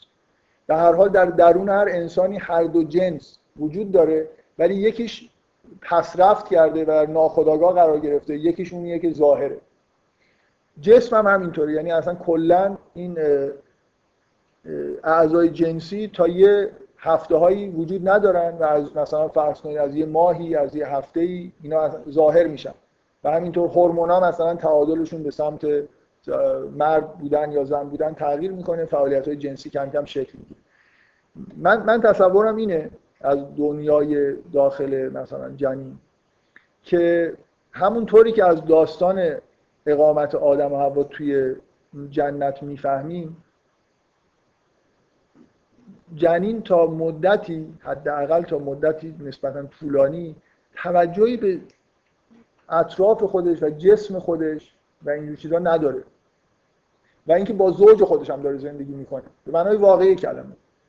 یعنی همون تصور قدیمی که مثل اینکه هر کسی یه نیمه ای داره در تو زیافت افلاتون شما این روایت رو می‌خونید که اصلا عشق یعنی چی؟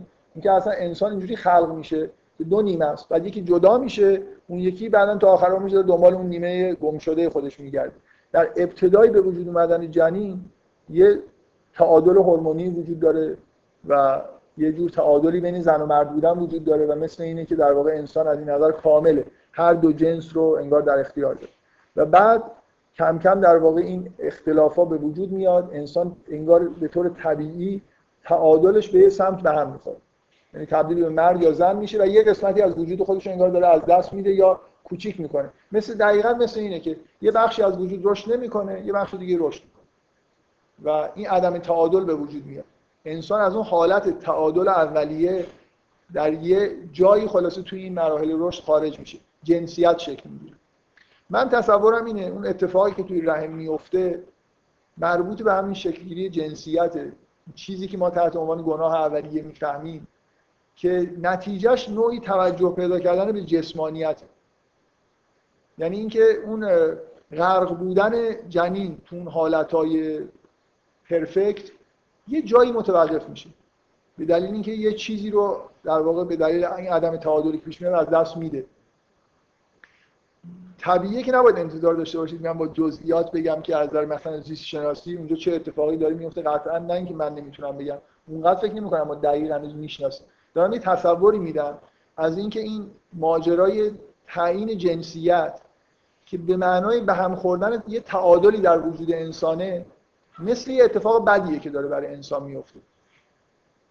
و اینجور اتفاقا مثل هر اتفاقی که توی برای جنین بیفته که خارج از اون حالت پرفکت بودن و اون سرخوشی جنین در داخل رحم باشه شبیه همونه که انگار جهان متوقف میشه و جنین یه جوری متوجه اطراف خودش میشه.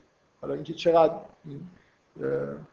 از نظر شما شبیه به نظر من شباهت خیلی خوبی وجود داره توی این مراحل رشد جنین در اون جایی که به هر دلیلی به نظر من مربوط به تمایز جنسی جنین در واقع از حالت بیخبری مطلقی که داره و هیچ متوجه نیست که اصلا چیزی وجود داره. مثلا فرض کنید از آب داخل رحم مدام می‌خوره دفع می‌کنه.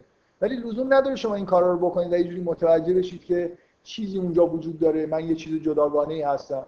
یعنی شعور طبعا توی حالتهای پایینتری قرار داره و این چیزا درک میشه. من من کلا تصورم از ماجرای آدم و هوا اینه که انسان به تدریج داخل جنین اختیار پیدا می‌کنه. از اولش داره توی حد پایینتر شعور پیدا می‌کنه. و یه جایی به معنای واقعی کلمه مثل اینکه یک حرکتی که نباید بکنه داره انجام چیزی که احتمالا باعث تشکیل جنسیت و این حرفا میشه.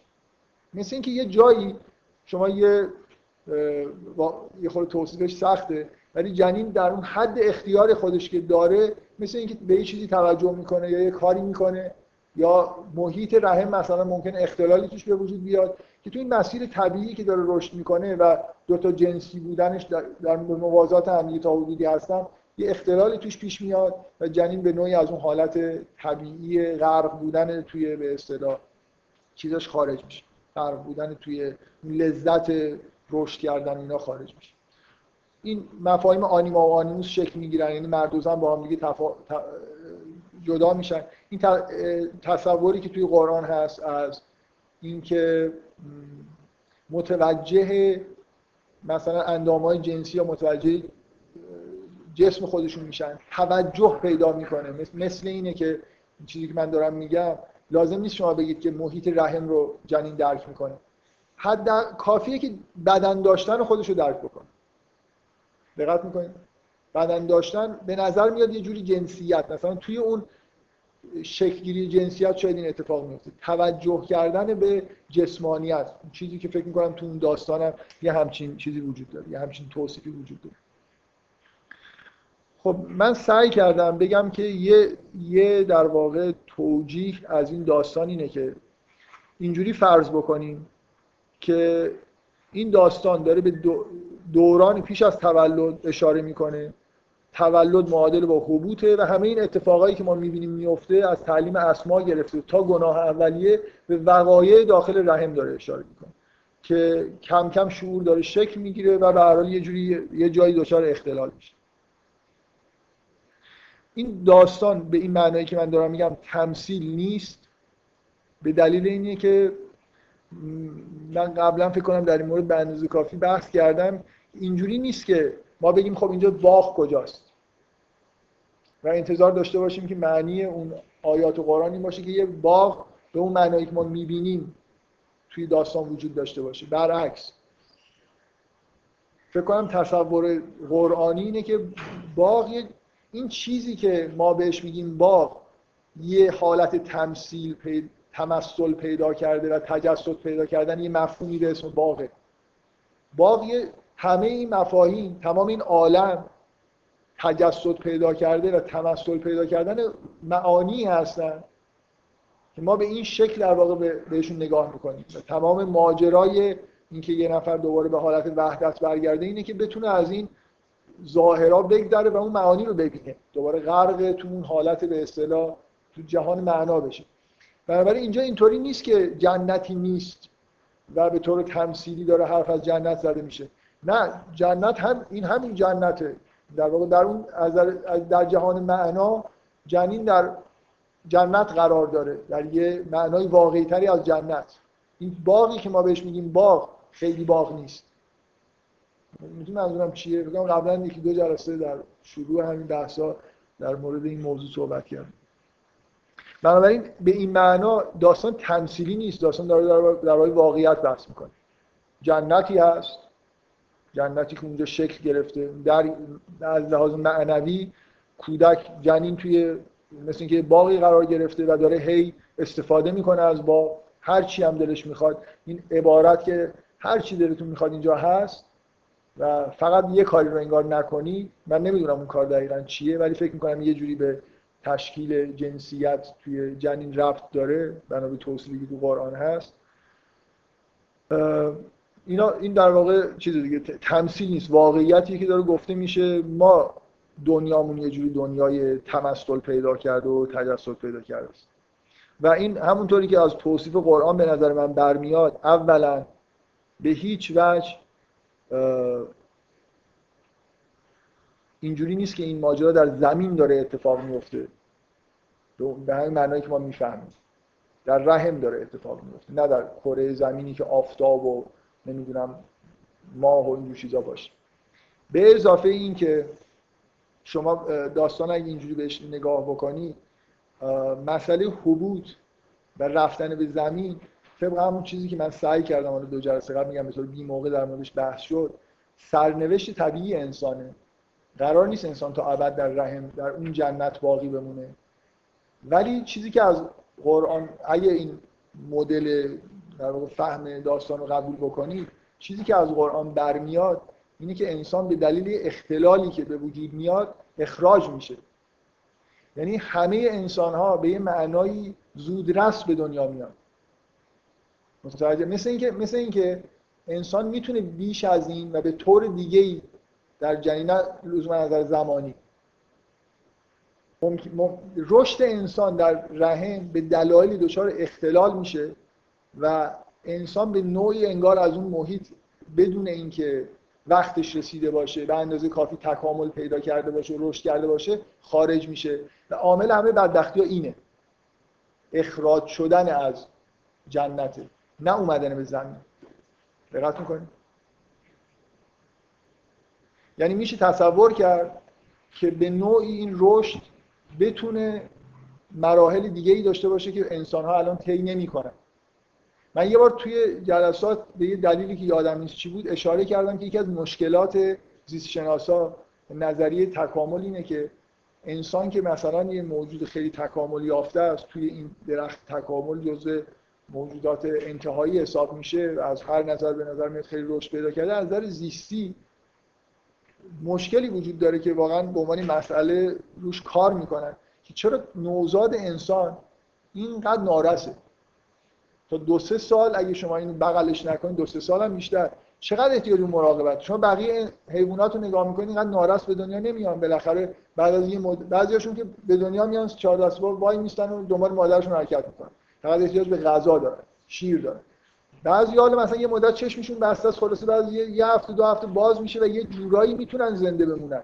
ولی نوزاد انسان واقعا یه موجود عجیبیه دیگه. یعنی موجود غیر قابل میگه اگه شما به محض اینکه اینو یه مقدار تنها بذارید حتما تلف میشه. تا چندین و چند سال. و اینکه انسان یه جوری در حالی که به نظر میاد تکامل یافته است ولی یه تولد عجیبی داره که با تکامل یافته بودنش خیلی سازگار نیست. من, من تصورم اینه که این کل این داستان مثل یه واقعیتی در مورد اینکه یه اتفاقی برای انسان میفته که اینجوری به دنیا میاد. مثل اینکه مثل اینکه برنامه طبیعی این نیست که انسان به این با این ضعف و در این شرایط به دنیا من از حرف زدن در مورد این مدل فعلا به دلیل اینکه نمی‌خوام وارد جزئیاتش بشم اینو می‌ذارم کنار. چند تا اشاره می‌کنم به یه اشاره می‌خوام بکنم به یه موضوعی که توی تورات هست و توی قرآن به این شکل نیومده.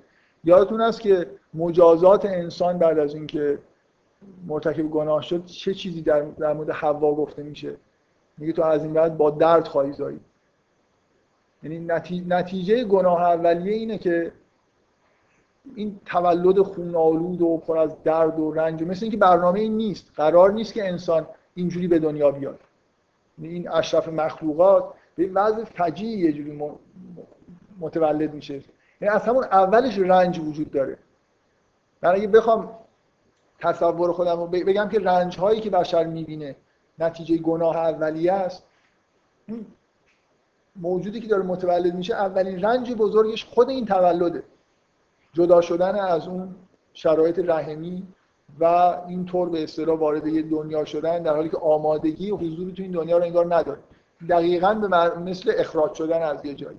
مثل اینکه قبل از اینکه به موعدش برسه قبل از اینکه به اندازه کافی رشد کرده باشه و به جایی رسیده باشه داره از محیطی که توش هست اخراج میشه. و توی تورات به عنوان نتیجه گناه اولیه این رسما ذکر میشه که میگه تو پس از این با درد خواهی زد. خب. من این جلسه رو تا وقتی که حرفم به جایی نرسه ادامه میدم. حداقل نیم ساعت دیگه فکر کنم حرف می‌زنم. و فعلا هم یه به مدت چند ثانیه سکوت می‌کنم که شما خودتون فکر کنید به چی داریم می‌رسیم. که ارتباط داره با بحثای مسیحیت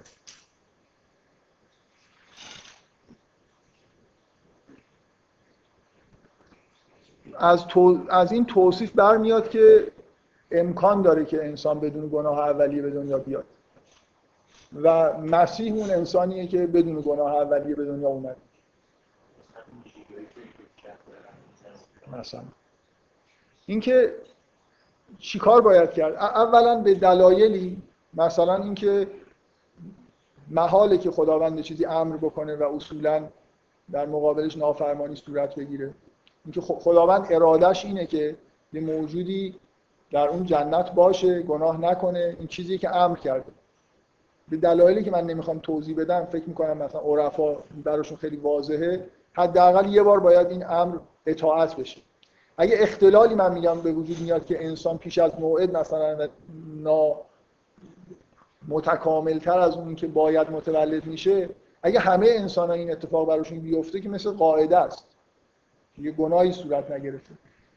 یه راهی وجود داره انگار انسان می‌تونسته بدون اینکه دچار این اختلال بشه متولد بشه. چیکار باید کرد؟ باید یه زنی رو پیدا کرد که در نهایت کمال باشه. بنابراین هیچ چیزی از در محیط رحمش مثلا هیچ اختلالی وجود نداشته باشه. و اونقدر در شرایط روانی و معنوی خاصی باشه که مثلا شیطان به معنای واقعی کلمه نتونه نزدیکش بشه. بنابراین یه جوری محیط شیلد شده ای وجود داشته باشه که یه انسانی یه جنینی بتونه اونجا در محیط رحم به طور کامل مراحل رشد جنینی خودش رو طی بکنه و بدون اینکه اخراج بشه به دنیا بیاد. در واقع به به عنوان خلیفه خدا وارد زمین بشه بدون اینکه اون اختلالا براش پیش اومده باشه و دچار مشکلی شده باشه. و کل ماجرای تولد مسیح به نظر من اینه. متولد شدن انسانی که تو مرحله به اصطلاح گناه اولیه مرتکب اون گناه نشده. از همه انسانهایی که به دنیا میان کاملتره. حرف می‌تونه بزنه. چون از زوج خودش جدا نشده ازدواج نمی‌کنه. برای خاطر اینکه ازدواج کردن نتیجه اینه که اون جدایی از اون حالت اولیه اتفاق افتاده. مسیح براشون جدایی اتفاق نیفتاده.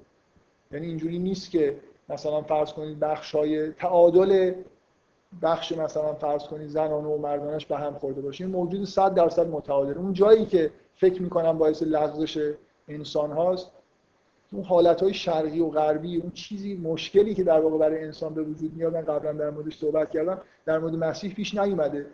برای خاطر اینکه مادرش که هیچ مشکلی نداشته الحمدلله به یعنی موجودی بوده که شما ببینید من وارد جزئیات نمی‌خوام بشم. ولی الان توی بحث‌های زیست شناسی میگن یه رقابتی بین جنین و جسم مادر وجود داره توی اینکه کدوم یکی بیشتر از مواد استفاده بکنه. یعنی واقعا به یه معنای اگه یه مادری تمایل نداشته باشه به این بچه‌ای که توی وجودش هست و انگار جسم خودش رو در اختیار نذاره از روانی این حالت تسلیم شدن در مقابل این اتفاقایی که در درون جسمش داره میفته نداشته باشه مثل اینکه مقاومت بکنه کاملا ممکنه توی محیط رحم تاثیر بذاره. رقابتی وجود داره دو تا موجود زندن که از منابع مشترک دارن استفاده می‌کنن. ولی حالتهای روانی مادر اینکه چقدر این حس در واقع خوبی داره نسبت به اینکه یه موجودی در درونش داره رشد می‌کنه چقدر انگار رها کرده جسم خودش رو در اختیار بچه قرار داده واقعا تاثیر می‌ذاره. این مریم چون تسلیم خداونده و این امر خداست که این اتفاق بیفته بدون هیچ اختلالی. از طرف مادر که هیچ مشکلی وجود نداره. این نهایت تعادل و عدم دخالت شیطانه.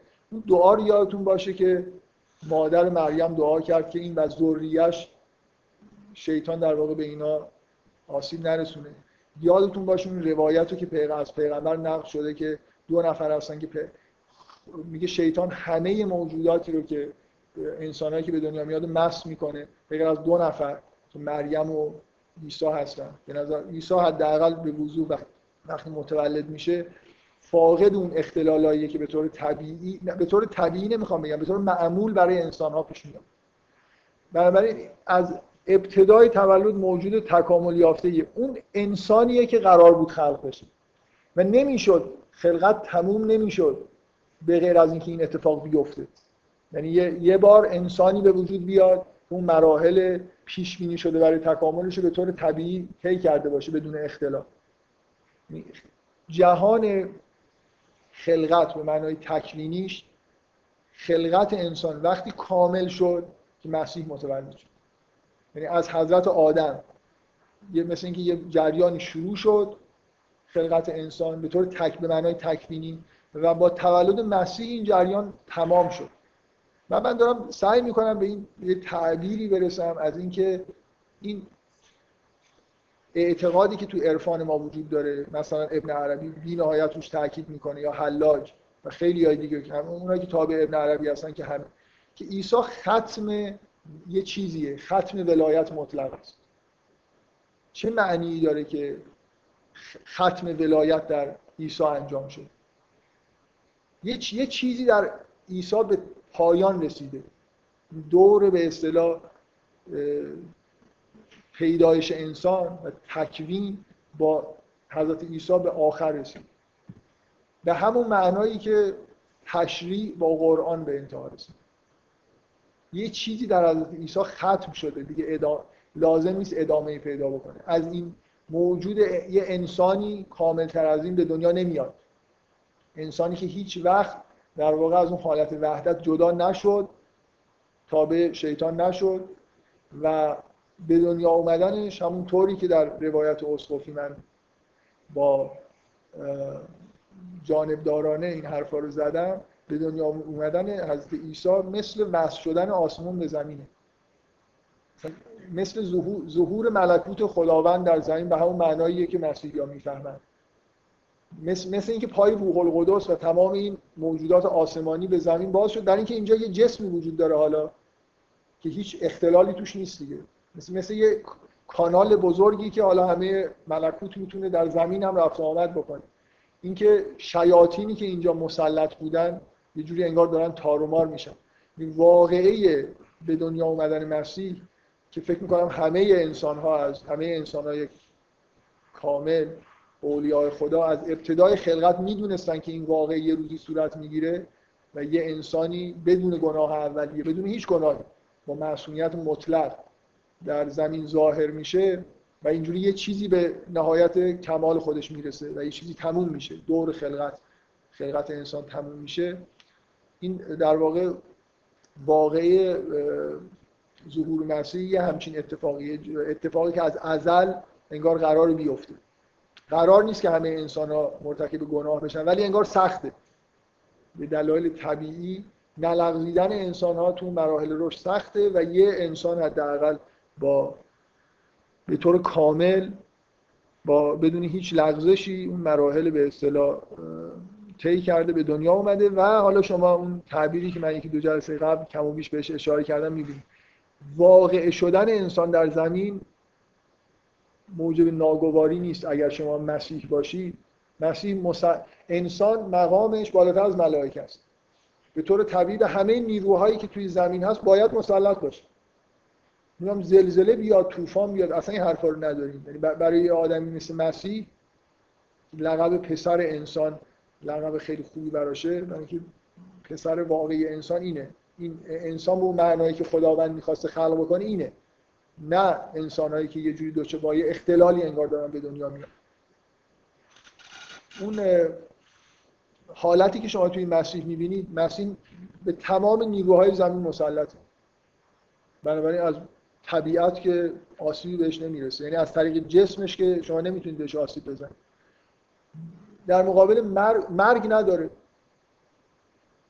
همونطوری که توی تورات اشاره میشه به نوعی مسیحی ها تاکید می‌کنن که انگار گناه اولیه باعث به وجود من مرگ شد. این درس قبل داشتم میخوندم یه جوری همین توی تورات داره بهش اشاره میشه دیگه. اینکه وقتی که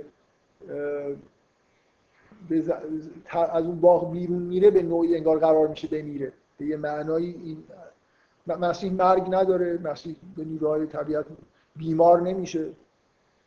به دلیل بیماری به حال یه جوری انگار آسیب پذیری در مقابل طبیعت بلکه تمام بیماری ها و شفا میده مرده ها رو می‌تونه زنده بکنه. اون قدرتی رو که شما انتظار دارید در این موجود استثنایی مثل انسان که علم مثلا علم اسماعش حالت جامعیت داره از فرشته ها بالاتره چیزی که ما توصیف می‌کنیم که انسان مقامش چیه اینا رو شما در مسیح من واقعی کلمه می‌بینید. بنابراین حضورش توی کره زمین شامل چیزی مثل رنج دیدن این حرفا نیست.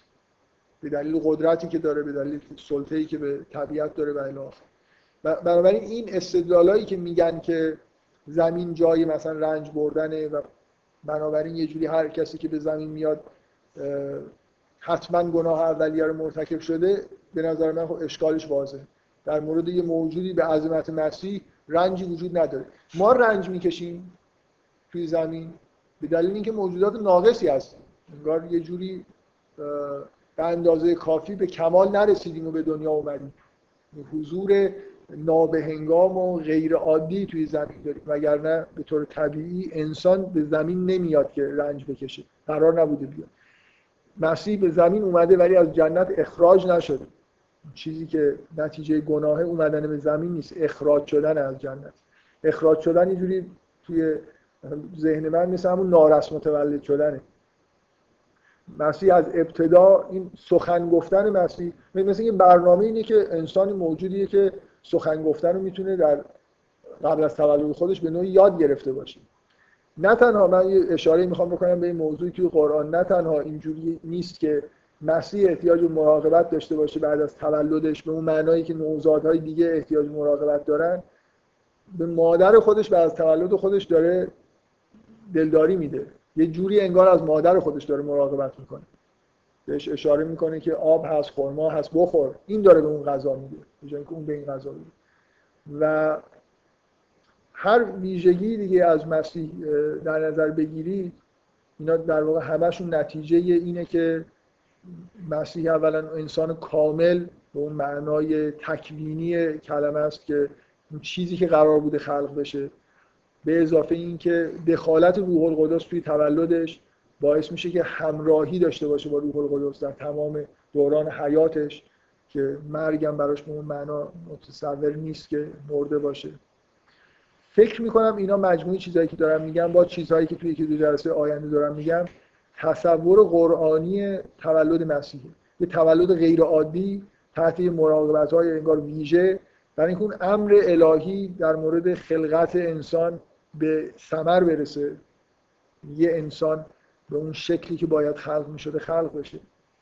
و ویژگی نجات دهنده مسیح مشخصا اینه که به همون معنایی که بشارت داده می‌شد از قبل در مورد ظهور مسیح که با, با تولد مسیح به معنای واقعی کلمه از نظر تکوینی راههای انگار از آسمان به زمین باز شد که قبلا باز نبود. من تصورم اینه که نزول قرآن قبل از ظهور مسیح اصلا امکان نداشت. یعنی مثل اینکه قرآن از مسیری نازل میشه که مسیح باز کرده تولد ایساست که یه جوری جهان مثلا ملکوتو با جهان خاکی یه پیوندی داده که توش می‌تونی همچین اتفاقایی بیفته. و نه فقط خلقت بشر یه جوری یه نمونه کامل پیدا کرده ببینید همون تصوری که شما همونطوری که قرآن مثلا یه شریعتی وضع شده و کم کم به تکامل رسید تا به قرآن رسیده و قرآن یه جوری ختم ماجرای تشریعه نباید تصور بکنید نگاه کره زمین و هم انسان ها از اول به طور کامل خلق شدن. یه جوری جریان تکوینی هم در تکمیل تکوین بشر وجود داشته که با ظهور عیسی به نهایت خودش می‌رسه. پس دو تا ختم داریم. یه ختم تشریعی داریم و یه ختم تکوین داریم. این چیزیه که امثال ابن عربی مدام حالا با الفاظ مختلف روش تاکید می‌کنن. در عیسی یه چیزی ختم شده. اونا بهش میگن ولایت مطلق. هیچ ربطی به ولایت مثلا محمدی اونا حرف از ولایت محمدی هم می‌زنن که جور دیگه ختم شده. ولی ولایت یه چیزی تحت عنوان ولایت مطلقه هست که در عیسی ختم شده. این اشاره ای که ابن عربی هی علاقه داره که بهش اشاره بکنه این آیه ای که مسیح رو با آدم مقایسه می‌کنه. تکوین مسیح میگه مثل تکوین آدمه که از این ابن عربی همیشه به این اشاره می‌کنه به عنوان اینکه دور خلقت با مسیح بسته شده. به همین معنایی که من فکر می‌کنم دارم براتون توضیح میدم مسیح اون انسانیه که بدون بدون اختلال به دنیا اومده و و حبوط نکرده به معنای سقوط نکرده وارد زمین شده. مثل اینکه میشه تصور کرد با اختیار خودش اومده باشه یا به عنوان اطاعت امر خداوند اومده باشه. از قرآن نتیجه نمیشه که حضور آدم و هوا در جنت ابدی بوده. بلکه نتیجه میشه که اینجوری که بیرون رفتن نباید بیرون رفتن. جور دیگه ای که اونجوری که مسیح به نظر میاد متولد شده باید متولد شده من می‌خوام اشاره ای بکنم به انجیل برنابا که از نظر اسناد و مدارک انجیل ضعیفی ولی برای من جالبه. ببین اگه شما به قرآن ایمان داشته باشی از اینکه بعضی از عبارت های مربوط به مسیح رو که در قرآن اومده. به نحوه روایت کردن بعضی از قسمت های زندگی مسیح رو. توی متن غیر از مثلا کتاب عهد جدید می‌بینید. در مثلا تومارهای نج حمادی یه چیزی می‌بینید. مثلا این ماجرای گنجشگاهی که پرنده هایی که عیسی می‌سازه در انجیل ها نیست در چارت انجیل نیست. ولی در یکی از انجیل هایی که اونجا هست انجیل کودکی جیمز اگه اشتباه نکنم هست. خب آدم یه جوری نسبت به اون متن احساس خوبی پیدا می‌کنه. یه چیزی واقعی رو اونجا ثبت کرده. در انجیل برنابا اومده با تاکید که مریم بدون درد زایید. و فکر می‌کنم این اشاره باید اشاره درستی باشه. به اینکه در, در قرآن حرف از مخاز هست. نه از علم مخاز نه از در جدا شدن ببینید من یه بار توی جلسات توضیح دادم. کودک که داره از مادر متولد میشه به غیر از مسائل جسمانی اینه که یه موجود روحدار که یه جوری آمیخته است با مادر داره از مادر جدا میشه و این یه جوری حالت مثلا سکراتی انگار داره شبیه مرد تولد همیشه زایمان برای زنها میگن که همراه با یه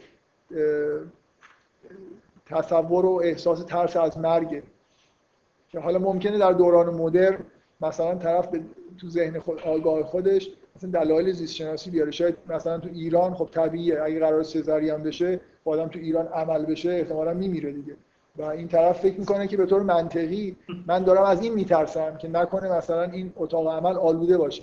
ولی به نظر میاد که این اصلا ذاتیه. تولد کودک همراه با یه تصوراتی از شبیه مردنه.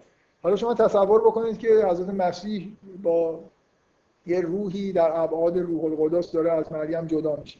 اینجا یه اتفاق اینکه مریم حرف مرگ رو می‌زنه انگار تصور تصوراتی از مرگ نزدیک شده انگار به مرگ داره به مرگ فکر می‌کنه یا از مرگ حرف می‌زنه. بیشتر به نظر من اصلا رفت به درد کشیدن نداره. مریم موجودی نیست که برای خاطر اینکه داره درد می‌کشه برای اجرای امر خدا شکایت بکنن قبلا هم فکر کنم موضوع رو در موردش صحبت کردم. بلکه احساس مرگ از این ناشی میشه که مسیح داره ازش جدا میشه. و این یه جوری این آمیخته بله. من قبلا به این موضوع اشاره کردم که این رفتن مثلا اگه این شما اینو قبول بکنید که مسیح به طور غیر عادی رشد کرده. غیر از بچه های دیگه. مثل اینکه نه اینکه مدت بیشتری ممکن مدت کمتری هم مونده باشه. ولی از وجود مریم بیشتر انگار از جسم مریم استفاده کرده اینکه اون خرمابون خشکی که مریم به سمتش میره تمثیلی از حالت مثلا جسمانی حداقل مریم در اون لحظه است مثل اینکه به انتهای همین نیروهای حیاتی خودش رسیده خب این نتیجه همین تولد غیرعادی مسیحه.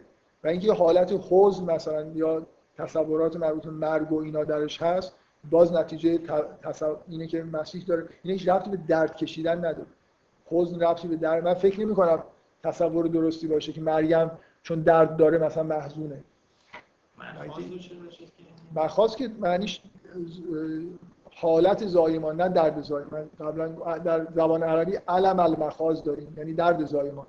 مخاز اون حالت مثلا سکراتیه که تجربه میشه موقع اون حالت روانی موقع زایمان. تو انجیل برنامه برای من به عنوان نکته برای من جالب. بدون اینکه اونجا آگاهی وجود داشته باشه یا حرفی از این زده بشه و این ربط داده بشه به اون عبارت ابتدای تورات حرف از این زده میشه که مریم در موقع تولد مسیح درد نکشید زایمان بدون درد بود و اگه اون جمله تورات رو قبول بکنید به نظر میاد این باید حرف درستی باشه. با قرآن مطلقا به نظر من تناقض نداره. یعنی عبارتی که تو قرآن هست به معنای درد زایمان داشتن اصلا نیست. من بارها تو این جلسات به مناسبت های مختلف به یه جوری به دوگان بودن مسیح با قرآن اشاره کردم. بگم الان این خود روشنتره. هر دوتاشون ختم یه چیزی هست یکی ختم تو عالم تکوینه یکی ختم عالم تشریعه. اون موجودی که تو عالم تکوین این ختم رو به وجود میاره مریم زنه مناسبت داره به اینکه زن اصولا حاکم عالم تکوینه و مرد که در واقع حاکم عالم تشریعه پیامبر قرآن رو در واقع یه جوری دانلود می‌کنه. برام دانلود کردنه. بنابراین مریم مقابل پیامبر ما قرار می‌گیره و عیسی نه عیسی مقابل پیامبر ما عیسی مقابل قرآن قرار می‌گیره به عنوان یه حقیقت مثلا جهانی. و دیگه حالا من وارد جزئیات چیزایی که در مورد مسیح هست فکر می‌کنم من حالا این حرفا رو یه جوری ادامه میدم با چیزهای دیگه که تو قرآن و توی روایت مسیحی یا در مورد مسیح در واقع هست. و قبل از اینکه حالا این جلسه رو تموم بکنم میل دارم که به این موضوع اشاره بکنم که ادای اینو در نمی آوردم که تو جلسات اسقفی دارم با هواداری حرف می‌زنم. خیلی از اون حرفا درست. فقط با یه تخفیفات. که مثلا مسیح خود خدا نیست. ولی موجود کاملا غیر معمولیه انسان غیر از انسانهای دیگه است. یعنی تصور مسیح به عنوان یه پیامبری در بین سایر پیامبرا که تمایزی قائل نشیم برای مسیح در بین سایر انسان ها تصور درستی نیست. درسته اونجا اقراق کردن و غلوف کردن در مورد حق مسیح. ولی یه چیزی بود که غلوف کردن یعنی این ویژگی های عجیبی مسیح از نحوه زندگی معجزاتش و حالتی که من, من یه چیزی برای من جالبه. اونم اینه که خیلی از چیزهایی که مسیحا بهش معتقدن از کتاباشون در نمیاد. مثل اینکه به طور تجربی بینشون مونده سینه به سینه.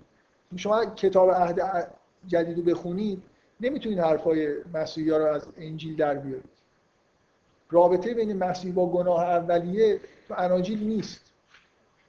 دقت می‌کنید ولی یه جوری از اول مسیحی ها اینو انگار یه می‌دونستن. مثل شاید گفته از خود مسیحی که بینشون مونده یا به هر طریق تعلیمی دیدن. اینکه اینجا یه رابطه بین ظهور مسیح با گناه اولیه هست. یه رابطه بین این ماجرا و مثلا ماجرای اول تورات هست. تصادفا نیست که اینقدر در مسیحیت این ماجرا تو الهیاتشون مرکزیت پیدا کرده. واقعا اینجوریه. تولد مسیح ادامه همون داستانه. مثل اینکه به نتیجه رسیدن اون ماجراییه که در واقع از زمان هست آدم شروع شده بنابراین خیلی حرفایی که مسیحی ها می‌زنن در مورد ظهور ملکوت خدا در مورد اینکه در مورد این احساسشون که یه چیزی تموم شده. و دیگه پیامبر دیگه می‌خواد بیاد چیکار بکنه. اگه تکوینی نگاه کنید خب راست میگن دیگه یه چیزی اینجا تموم شد. دیگه مثلا پیامبر ما اگه مثلا قرار بودی الگویی ظاهر بشه انسان کاملی ظاهر بشه به نظرشون میاد دیگه این آخرشه دیگه این اتفاق افتاد. حالا تازه مسیحی ها به اینکه مسیح در گهواره صحبت کرده اعتقاد ندارن خیلی چیزهایی که ما معتقدیم معتقد نیستن. ما به چیزهای غیر متعارفتری در مورد مسیح در قرآن معتقدیم که اینا همه نتیجه در واقع ویژگی خاص تولد عیسی است. و اینکه عیسی لفظش به معنای نجات دهنده است برای اینکه بدون تولد عیسی بشر محال بود نجات پیدا بکنه. قرآن هم به نظر من حتی بدون تولد عیسی ظاهر نمی‌شد. و بنابراین هدایت به اون معنای متداولش که ما می‌فهمیم اون وعده ای که خداوند داده که بعد از اینکه حبوط پیدا کردید و هدایت من رسید اگه تبعیت بکنید مشکلی نجات پیدا می‌کنید دیگه حزن و خوفی ندارید. موکول به اینه به کاملش موکول به اینه که یه شخصی مثل عیسی ظهور بکنه. اینکه دو تا سلسله از ابراهیم نشأت گرفته سلسله اسحاقی و یه اسماعیلی که یکیش با ظهور و تولد مسیح ختم میشه و تو اون یکی سلسلهش در واقع قرآن به وجود میاد. که این دوتا شاخه انگار تکوین و تشریح هستن. و مجددا اینکه حضرت مسیح که از مهمترین مقامات بشریه به دلیل اینکه این اتفاق در واقع مثل من یه بار اینو گفتم که, انگار جهان منتظر مسیح نیست منتظر مریمه کسی که بتونه این کار رو بکنه. وگرنه انگار از عالم ملکوت و خداوند اینا همیشه آمادگی این که این اتفاق بیفته وجود داشته. مریمی که باید ظهور بکنه تا بتونه عیسی رو در واقع متولد بکنه. من بارها تو این جلسات به این مثلا موضوع اشاره کردم که اینکه نهایتا مسیح متولد میشه و مسیحی وجود داره از ابتدای خلقت انگار جزو معارف عمومی همه پیامبران بوده. اینکه اینقدر در اسناد و مدارک دینی به یه همچین واقعی اشاره میشه دلیلش به نظر من واضحه. یعنی اون انسان شناسی که ما از قرآن مثلا می‌بینیم یا در ادیان ابراهیمی وجود داره بدون این واقعه تموم نمیشه.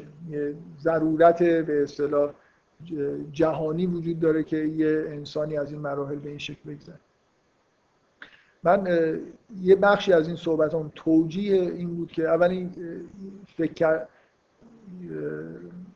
اینکه این سکونت در جنت رو به وقایع پیش از تولد رفت بدیم یعنی چی و مثلا حدودا چه معادلایی بین این داستان با وقایع واقعی که در رحم اتفاق میفته وجود داره؟ یه مقدار وقت صرف این شد و یه مقدار دلیل آوردن برای اینکه چرا با متن قرآن سازگاره یا به طور کلی با تصور ما از مثلا فرض کنید وقایع داخل رحم شباهت داره. ولی فکر می‌کنم مهمتر از این اینه که آدم وقتی همچین مدلی رو بهش داره باش کار می‌کنه ببینی که چه کاربردایی داره دیگه. من فکر می‌کنم مشکلات مربوط به ظهور مسیح بدون اینجوری فکر کردن اصلا حل نمیشه. شما بدون اینکه قبول بکنید که انسان می‌تونه مرتکب گناه نشه به نظر من نمی‌تونید توجیه بکنید که اصلا مسیح چیه. به نظر من به وضوح مسیح اون انسانیه که در واقع یه فاقده. این متکامل تر بودن مسیح در حین تولد اینکه اصلا برای ظهور مسیح لازمه که یه انسانی یه زنی انتخاب بشه که تمام مدت وقتی قرآن داره اشاره می‌کنه به انتخابش مثلا از این عبارت استفاده میشه انگار این رحمش پاک مثلا برای تول برای چیزی که لازمه برای ظهور مسیح اینه که یه محیط کاملا پاک مسئول از تعرض شیطان وجود داشته باشه که مریم در واقع این کار رو داره انجام هر حال مهم اینه که من بتونم از این ایده استفاده بکنم حقایق بیشتری رو در واقع توجیه بکنم. و اینکه شما یه مدل رو میپذیرید نه به دلیل اینکه اثباتی براش وجود داره به دلیل اینکه بهتر از مدل های دیگه کار می‌کنه. به نظر من اینکه نمی‌دونم آدم نماینده یه جریانی انسان ها باشه که چون مرتکب گناه شده حالا همه ما محکوم به عواقبش هستیم و اینا خیلی مشکلی رو حل نمی‌کنه و مدلای دیگه. فکر می‌کنم این با تمام وقایعی که در واقع ما بهش معتقدیم مربوط میشه و با همشون سازگاره به غیر از با اعتقاد به اینکه مسیح مصلوب شده باشه. این خودش وقتی که این مدل سازگار نیست با اینکه مسیح مصلوب شده باشه خب این باز نکته مثبتیه دیگه. این توی محیط قرآنی می‌بینید که اونم به صراحت ذکر شده که مصلوب نشده. دقت می‌کنید؟ می‌خوام بگم اون اینکه این تاکید رو اینکه مسیح مصلوب نشده با این حرفایی که من دارم می‌زنم سازگاره. در مسیح موجودی نیست که بخواد به اصطلاح مورد تعرض قرار بگیره یا بمیره. بخواد حتی اگه بعدش بخواد زنده بشه. اصولا مرگی براش وجود نداره. متصور نیست. به هر حال فکر می‌کنم نتیجه اینجور نگاه کردن اینه که ما تقریبا همه مزایای این روایت اسقفی رو حفظ می‌کنیم. به زیبایی به نظر من توی بخشایی از نگاه مسیحیت هست. ربطی به تسلیس و تجسد نداره. ربطی به این تصور خاص از مسیح داره. به عنوان موجود استثنایی تصوری که از خودش این شخص وجود داره شخصیت وجود داره و تصوری که از بیگناهی و معصومیت و قدرت و کمالش وجود داره. و اینکه مثلا جهان ملکوت ظهور کرده با ظهور مسیح و الی آخر. شواهدی که ببینید الان این روایتی که من دارم میگم به این شکل با اسناد و عبارت های تورات سازگارتره بلکه این اینه که سازگاره. با اون پسر انسان می‌خواد ظهور بکنه مسیحی که وعده داده میشه با تجسد خدا سازگار نیست. اینطوری که مسیحی ها میگن. ولی با تصور اینکه یه انسان فاقد مثلا گناه اولیه کاملتر از بقیه انسان ها به وجود میاد سازگار مهم اینه که من یه روایتی درست بکنم مزایای روایت اسقفی رو داشته باشه و نقایصش رو نداشته باشه. یه مشکل فقط وجود داره که میگن اسناد تاریخی مبتنی بر مسلوب شدن مسیح هم و این روایت سازگار نیست با اینکه مسیح مسلوب شده باشه. و اون بحث بحث تاریخیه دیگه. ما قرار شد که بحث تاریخی رو بعدا بکنیم. واقعا چقدر اسناد تاریخی مسلوب شدن مسیح رو نشون میدن و کلا اگه مسئله مسلوب شدن مسیح رو یه جوری حل بکنیم من فکر می‌کنم مشکلی کلا یعنی نه مزایای این شیوه ای که به اصطلاح ما مسئله شر رو بهش نگاه می‌کنیم ظهور مسیح با مسئله شر چه ارتباطی داره؟ همه اینا حفظ میشه. و اون حرفای مربوط به اینکه مسیح خداست و نمی‌دونم سه تا هستن یکی هستن این حرفا رو میگه لازم نیست بزنیم. یعنی مسیح در یه رده بالاتر از بقیه انسان ها به نوعی قرار می‌گیره از لحاظ تکوینی. و در این حال خدا هم نیست و مشکلی با توحید و این حرفان پیدا نمی کنیم یعنی نقایص رو به نظر من نداره مزایا رو همه رو داره. فقط یه مشکل وجود داره اونم اینه که به نظر نمیاد این موجود بتونه مصلوب شده باشه و باید در مورد بحث های تاریخی مربوط به مصلوب شدن مسیح خود مفصلتر بحث می‌کنم خب حالا من حرفام تموم و اگه کسی سوال می‌خواد بکنه من این جلسه محدودیت زمانی هم ندارم. بپرسید دو تا سوالش یکی مسیح رو میگه مرگ نداره. در که مثلا همین که کل محسن زاره تو نامس اینو قیاس که مسیح هم مرگ داره اینکه به اون ش... مصلوب شدن مصلوب نشده. چیزی که مهمه اینه. و در روایت قرآنی واژه وفات برای مسیح به کار میره. که مثلا مشابه واژه‌ای که ما در مورد خواب به کار می‌بریم. و من که میگم مرگ نداره مثلا واقعا اینجوری نیست که در قرآن ما ارتباطی بین مردن و گناه اولیه قائل شده باشیم. در توراتی که این ارتباط وجود داره. من الان اگه نمی‌دونم بین حرفام گفتم که نمرده مثلا مسیح اشاره به این ماجرای سریح قرآنی که به آسمان برده شده و به طور مثل بقیه عادی نه. نه واقعا من من ارتباطی توی قرآن ارتباطی بین مردن و گناه اولیه مثلا همون طوری که تولد. ببینید مرگ ما مثل سه تا مرحله زندگی داریم دیگه. زندگی رحمی داریم بعد وارد این دنیا میشیم و بعد وارد دنیای دیگه ای میشیم. اینکه مسیح خلاصه وارد اون دنیا میشه و اسم این مثلا مرگه همون مرگ مسیح همونقدر با مرگ من و تو فرق داره. ما جون می‌کنیم. همونقدر فرق داره که به دنیا اومدنش با من تو فرق داره. حالا اسم مرگ رو میشه به کار برد. مرگ به معنای خروج از این دنیا و رفتن به اون دنیا. فکر می‌کنم باز بیشتر اختیاری باشه بدون درد باشه و یه جوری در رنجی اونجا وجود نداره. مثل دقیقا یه موجودی که به حدی از کمال می‌رسه و بعد پوست اندازی داره می‌کنه. فکر می‌کنید شما این حشراتی که پوست میندازن فکر می‌کنید موقع پوست اندازی زجر می‌کشن. فکر کنم این لذت خاصی براشون داره دیگه. از این مرحله مثلا دارن میگذرن و یه جور وارد جهان مثلا گسترده تری میشن که قطعا فعالیت های جسمانیشون حالا به معنایی که اگه جسم در نظر بگیریم بیشتر. در حال مرگ وجود داره برای مسیح بنا همین آیه که شما میگی. به معنای انتقال از این مرحله دوم به مرحله سوم. ولی مرگش اون مرگی نیست که ما می‌شناسیم که ما رو می‌کنن و دیگه نمی‌دونم مثلا چیزایی ممکنه بچسبه. و خلاصه این وضع فجیعی که توی مردن آدم ها هست برای مسیح نیست همونطوری که تو تولدش نبود. نه دیگه سوال اولیش. من در مورد این گناه همینطوری دیگه به هر منباب این که یه اتفاق زیست من می‌خوام بگم که اون اتفاق یه جوری در یه حدی شاید قابل detect کردنه. اینکه اینکه انگار این مراحل رشد یه جوری منحرف میشن به سمتی. فکر می‌کنم با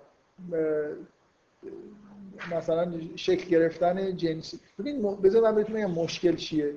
مشکل اینه که روح انسان جنسیت نداره ولی سوار یه جسمی میشه که جنسیت داره. به نظر همین اختلال از اینجا برمیان.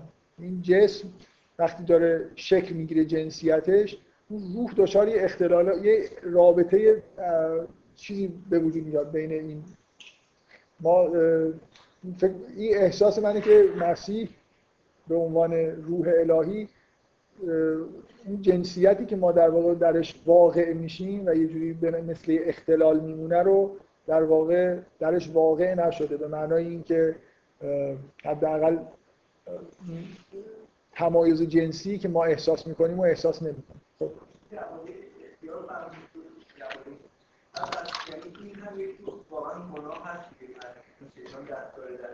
آره یعنی من به نظر من واقعا به معنای واقعی کلمه توی رشد جنین از یه جایی به بعد هی اختیار داره نقش پیدا می‌کنه مثل اون جایی که لگد می‌زنه و فلان و مرالی کار فعالیت هایی می‌کنه. ما هم می‌دونیم اواخرش فعالیت جسمانی شدید می‌کنه. یه جوری یه اختیار کم شعور اختیار همش همینطور داره جوانه می‌زنه رشد می‌کنه. در یه صدم ثانیه در اون لحظه که ما می‌بینیم متولد میشه همه چیز شکل نمی‌گیره. و اختیار هم وجود داره و در یه مرحله ای که واقعا اختیار در حدی وجود داره یه مثل یه خطایی صورت می‌گیره.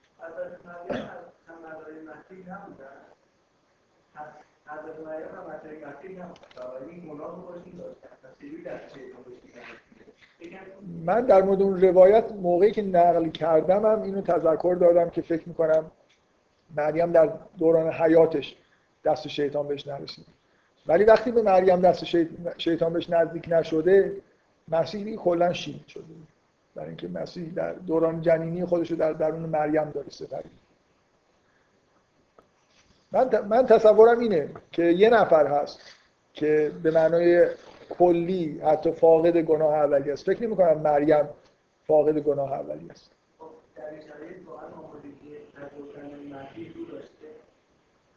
داشته دیگه. جواب است جواب بله. بفهم بخون دیگه. خب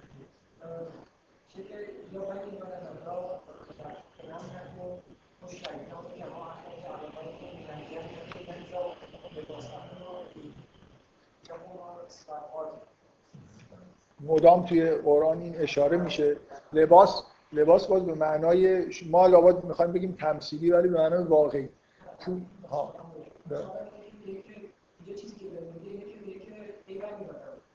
شیطان شما را چنان که به شما را خرید دار خرید ندارد پس اینجا این ادامه هم واسه شما بود. پس این داره یه میگه که اون اتفاقی که برای حسن آدم رو افتاد برای شما نیفتاده نه این خطاب این خطاب به همه بنی آدم مثل مثل خطاب در عالم زرد. مثل اینکه به بنی آدم مثل اینکه فرض کن حبوط اتفاق افتاده. حالا این ندا نسبت به همه آدمایی که تا ابد میان وجود اتفاقا این تایید بر اینه که همه آدما در معرض این آزمایش قرار می‌گیرن و می‌تونن از جنت اخراج نشن. خطاب به بنی آدم شما بنی آدم به عنوان ماهایی که الان اینجا هستید نگیرید. خطاب به نوع آدمه که هممون در واقع این مرحله رو طی می‌کنیم و می‌تونیم مرتکب گناه نشیم و این داره میگه که مثل پدر مادرتون نباشید. مرتکب گناه شدن و اخراج شدن. نه خارج شد موضوع اینه که اونا ها اینجوری من بدون تعبیر طبیعیش اینه. شما شما چه جوری می‌خواید بفهمید؟ این که الان به ماها داره میگه ما که از تو جنت نیستیم. من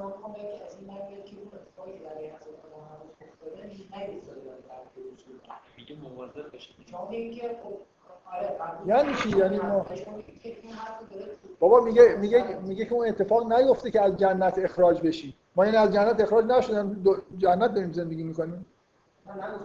به بنی ببین وقتی که ببین وقتی که اشار خطاب به بنی آدمه شما بنی آدم به عنوان موجوداتی که الان اینجا هستیم در نظر نگیرید.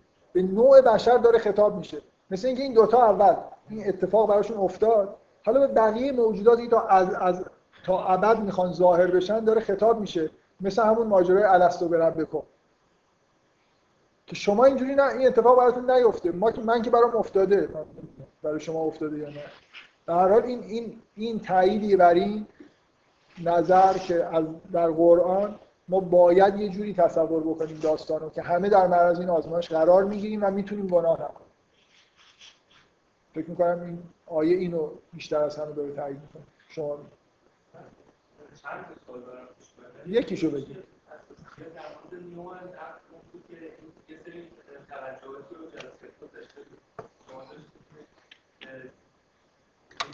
که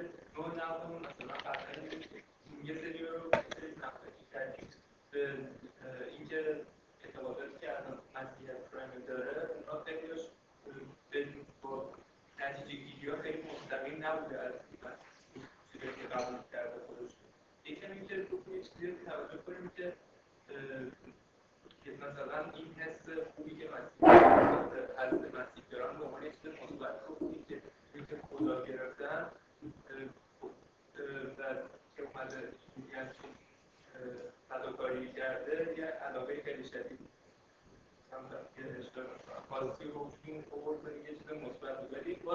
نه نه ببخشید خیلی عذر می‌خوام. من نگفتم این چیز مثبتی. اینکه بشر احساسش خوشش بیاد که مثلا خدا بیاد برای خاطر من مسلوب بشه به نظر من اینجور پررویه من خوشم نمیاد. من به نظر من این پایین آوردن شعن خداست. من گفتم تصورات مسیحی ها با یه همچین چیزای گره خورده. و براشون راحت نیست که اینو ترک بکنن. این جالبه که من معتقد باشم که خدا برای اینکه بشر رو مثلا نجات بده از گناهی که قبلا باباش مثلا انجام داده بیاد نمی‌دونم خدا رنج بکشه. به نظر من یه جوری مثل چجوری بگم؟ مثل تصور بچه های لوس و نونوره که مثلا حالا پدر مادرشون بیان خودشون مثلا قربانی بکنه خداوند خودش قربانی بکنه خداوند. مثلا الله بیاد خودش قربانی بکنه که آدما نجات بده. من فکر نمی‌کنم تصور جالبی گفتم احساسای نزدیکی صمیمیتی در مسیحیت به وجود میاد در اثر این تصورات که اگر تجسد و مسبوق شدن اینا رو بذارید کنار اینا یه جوری اذیت میشن مگر اینکه جایگزینی براش. ببین از نظر من از نظر من این که خداوند من چندین بار این حرف رو زدم با این که خداوند اولیاء خودش رو به رنج میندازه. پیامبر مثلا ما رو در از تو غار در حالی که در اوج مثلا زندگی عارفانه خودشه به این زحمت میندازه که برای خاطر ماها بیاد و زحمت بکشه. این به اندازه کافی به من احساس اینکه خداوند عاشق انسان ها هست و می‌خواد انسان نجات پیدا کنه میده. نه اینکه خود خدا از اون بالا بیاد مثلا مسلوب بشه. یه خود زیاده روی من حرفم این نبود که این حرف خوبه.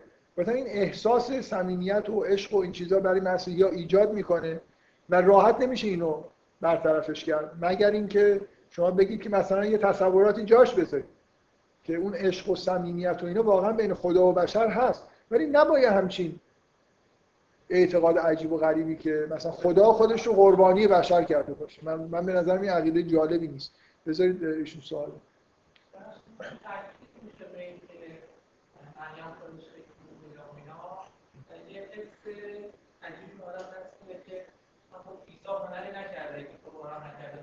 بهشتش بهتر بوده مثلا شیطان بود نزدیک پول نخورده. ما هم اگر مادر مریم بود شیطان نزدیک نمی‌شد بهش خب بهتر از این لحاظ مشکلی اینکه اینکه مریم نقش مهمی توی این ماجرا داره پاکی مریم و همین ویژگیاش در دوران بارداری قابل انکار نیست ولی این معنیش این نیست که بله اگه مادر حضرت علی مریم بود قطعا بهتر می‌شد.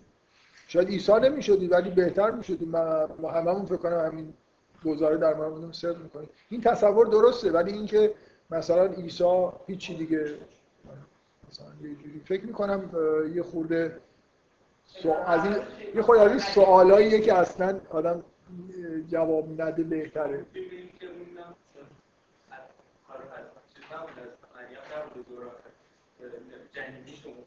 من می‌تونه حالا شما دارید میگید که حرفی که می‌زنید درسته ولی نتیجه که می‌گیرید پس عیسی هیچ کاری نکرد. خب همون نگ... کامل نگیرید کافیه خود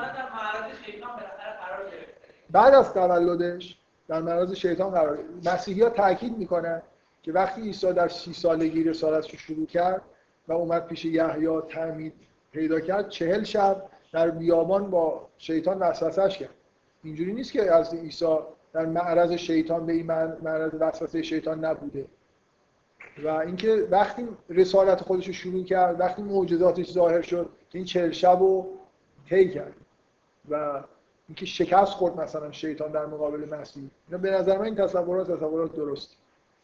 من با این قسمت های اون روایت اسقفی خیلی موافقم. فکر می‌کنم این اتفاق به معنای واقعی کلمه در اتفاقی در جهان افتاد بعد از ظهور مسیح که زمین یه جوری پاکسازی شد. در یه شرایط جدیدی برای معنویت در زمین به وجود اومد. اینکه بت پرستی به معنای واقعی کلمه درچیده شد بعد از ظهور مسیح به نظر من اینا در واقع نتایج ظهور مسیح و فعالیت روح القدس در کره زمینه که به نوعی انگار حتی در کسایی که مسیحی می شدن حالت هایی که ظاهر می شد اینا یه جوری انگار اتفاقای جدیدی بود که در زمین داشت به این شدت می افتاد معنویتی که ایجاد شد. من واقعا داستان های یکی دو قرن اول مثلا مقاومت مسیحی یا ایمان شدیدشون و اینکه موجودات استثنایی شده بودن و باور می‌کنم فکر می‌کنم واقعا همچین اتفاقی تو کره زمین افتاد. یعنی وقتی مسیح ظهور می‌کنه آدم باید انتظار داشته باشه تا یه شعاع چند هزار کیلومتری خلاصه آثار تکوینی ظاهر بشه. من فکر می‌کنم این آثار ظاهر شد و مسیحیت همینجوری شکل گرفت. اینکه نمی‌دونم امپراتور روم برای در به دلایل سیاسی نمی‌دونم مسیحیت رو غلبه داد مثلا توی امپراتوری خودش یا به دلیل اینکه در یه جنگی پیروز شده بود. این کل ماجرا مسیحی ها خیلی جانفشانی ها کردن تا اصلا موندن گسترش پیدا کردن و یه جوری نهایتا امپراتوری روم رو هم گرفتن. بدون که خون از دماغ کسی اومده باشه. فقط خون از خودشون میریخت. که جلوی حیوانات اینا رو مینداختن یه حماسه وجود داره به نظر من در قرنهای اول که نتایج ظهور خود مسیحه. و اینا رو فکر می‌کنم نمیشه انکار کرد. بفهم قول در واقع یه آیه هست تو قرآن که اشاره می‌کنه که از اول برخلاف دورات قرار بوده که مثل انسان جاودانه نباشه. چون شیطان میگه که قال هل ادلکم علی شجرت خلد و ملک لا یبلا دروغ میگه. خب می‌دونم. ولی یعنی انگار اونا می‌دونستن که خالد نیستن. می‌خواستن بشه نمی‌دونستن که خالد نه اینکه می‌دونستن خالد یعنی احساس کلی اینه که گولشون میزن نه من اتفاقا این دفعه در مورد این آیات که بحث می‌کردم یه توصیف کلی کردم. همیشه فریبای شیطان اینجوریه. تو یه چیزی که داری و نمی‌دونی که داری دنبال سرابی میری. اگه اون گناه نکنی به اون چیزی که می‌خوای می‌رسی. مثل اینکه انسان خلد داشت. این فریب مطلقه. شیطان در واقع دروغی میگه که تو اگه از این شجره بخوری خالد میشی یا و ملک لا یبلا. در واقع ملک خودش رو انسان از دست داد. با همین وسوسه که به ملکی برسه که نابود نشه. ولی به نظر می‌رسه که حالا حداقل حضرت مسیح هم دارن خالد نبودن. یه آیه هست که پیامبر میگه که و ما جعلنا لبشر من قبلک خل خالد خل به معنای اینکه در این عالم تا ابد بمونه. خب نه نه خلد در اون جنت داریم نه خلد در این کره زمین داریم. اینا همه در واقع یه جور فنا به معنای عبور کردن از اینجا. ولی خل به معنای کلی که همه ما خالدیم حالا ممکنه خالدین فنار باشن بعضیا بعضیا جای دیگه به خلد برسن. این خلدی که تو این آیه هست اشاره به زندگی حیات زمینیه که همه ما ترکش می‌کنیم از جمله مسیح. هممون مثل اینکه پوستی میندازیم مرگ به این معنا که به جهان آخرت منتقل میشه. مسیح هم این اتفاق براش میفته شما.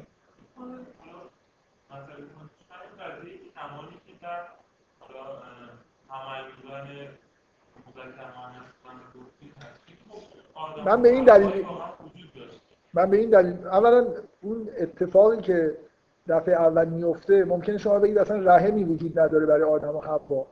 مثلا پس این اتفاق در مورد اونها می‌تونه این شکل رو نداشته باشه.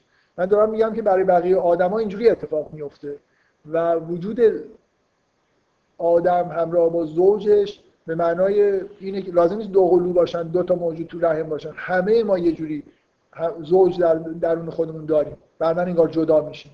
جدایی که اتفاق میفته من در مورد اون ماجرا تصور خاصی ندارم. که برای آدم و حوا چه اتفاقی واقعا افتاده؟ آیا حوا و آدم دو تا موجود کاملا جدا هستن نیستن؟ من فکر می‌کنم داستان میشه هر جوری خون دیگه. در مورد اون دو تا شخص خاص می‌تونید بگید اونجا وضعیت استثنایی هست. من دقیقا دفعه قبلم که این صحبت ها رو کردم گفتم من حرفی که دارم می‌زنم در مورد روش کلی که این برای همه آدمان اعتماد داره میفته برای اینکه اولین آدم چجوری شروع کرده بدون اینکه مادری وجود داشته باشه یه خورده فرق می‌کنه دیگه.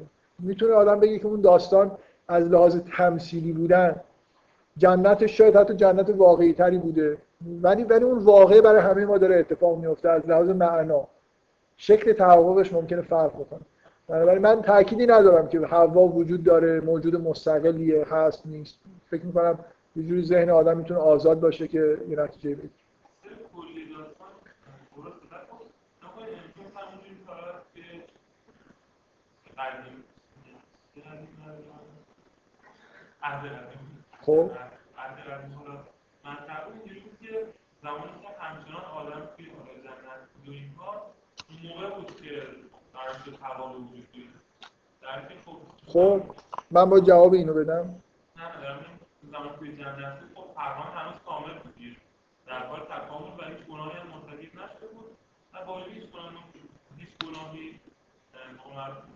اه، عمر عمل هیچ گناهی انجام نشده بود احتیاج این و این به من با جواب تورات رو بدم. من اسقف که نیستم الان. از کی داری؟ من الان مشکلی ندارم. اینا رو جز نقایص داستان تورات می‌دونم دیگه. که شما نمی‌تونید این حرفایی که من زدم از تورات در بیارید. برای همینی که در نیومده توی عالم مسیحیت اینجوری نگاه نمی‌کنن. مثلا به گناه ذاتی معتقدن. از اون داستان شما این نتایج نمی‌تونید بگید. این حرفایی که من دارم می‌زنم به نظر من نتیجه همینه. چقدر مهمه که شما یه متن مذهبی تحریف نشده داشته باشید شما وقتی تورات هزار سال بعد نوشته میشه اولا به نظر من واضحه که این به همین داستان انگار داره اشاره می‌کنه. ولی شاخ و برگای عجیب و غریب بهش دادن. خدا میاد توی بهش نمی‌دونم دنبال آدم میگرده صداش می‌کنه. نمی‌دونه که اینا هنوز گناه کردن نکردن. یه جوری با ذهن آدما مخلوط شده بعد از سالهای سال. چند نفر نوشتن این ور ورش کردن و اون محتوایی که می‌شد ازش در اومد از بین رفته. این یه نشانه ای از اینکه چقدر متن برخلاف اون ادعاهایی که تو جلسات اسقفی بود چقدر مهمه متن دینی یه متن مبثقی باشه. صرفا شناختن مثلا شخصیت عیسی مهم نیست. وقتی تورات یه چیز اینقدر از نظر تاریخی در واقع غیر قابل اعتمادیه به دلیل فاصله زیادی که با زمان حالا اگر وحی به این شکل معتقد باشم وجود داشته این مشکلات پیش میاد. کنم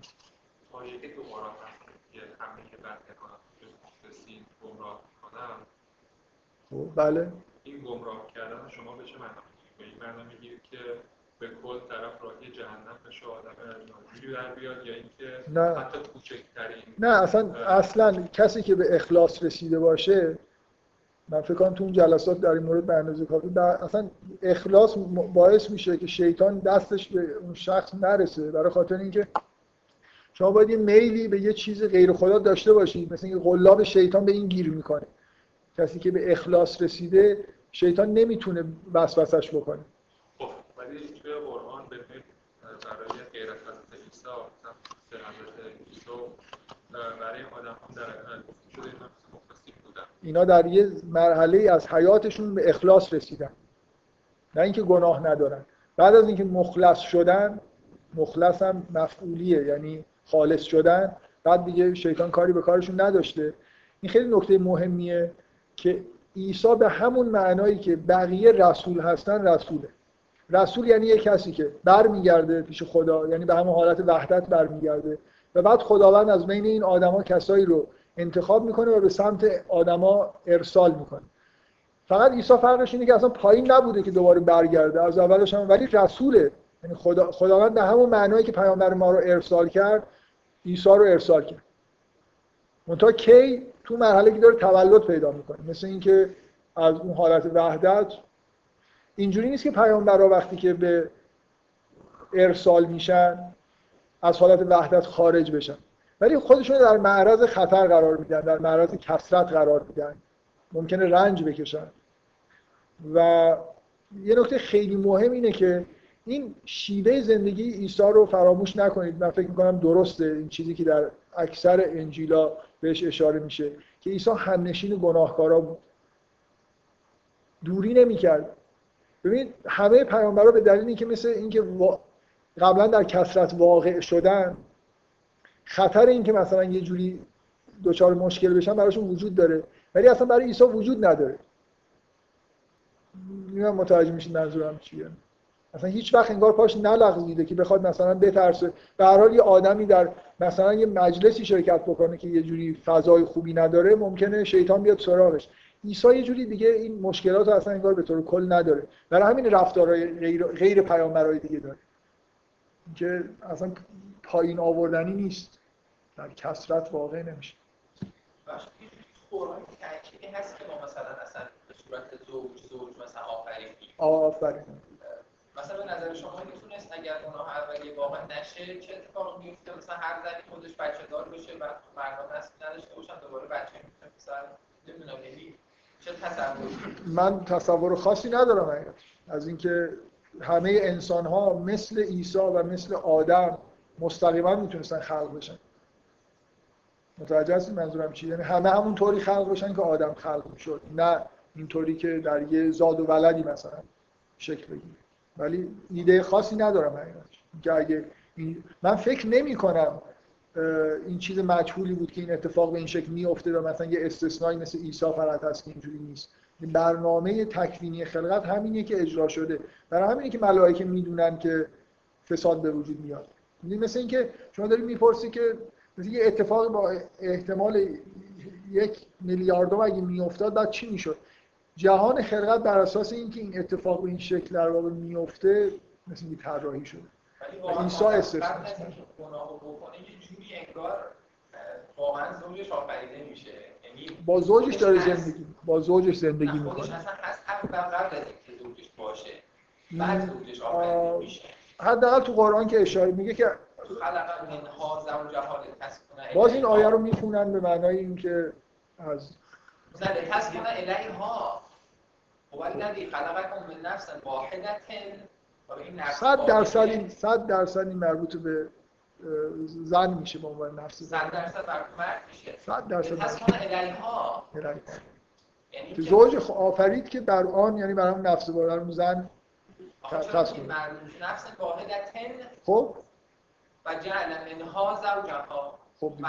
ها خب معلومه که وجود به واحده برمیگرده. زوجه ها خب؟ به تسکن الیها؟ تسکن آره.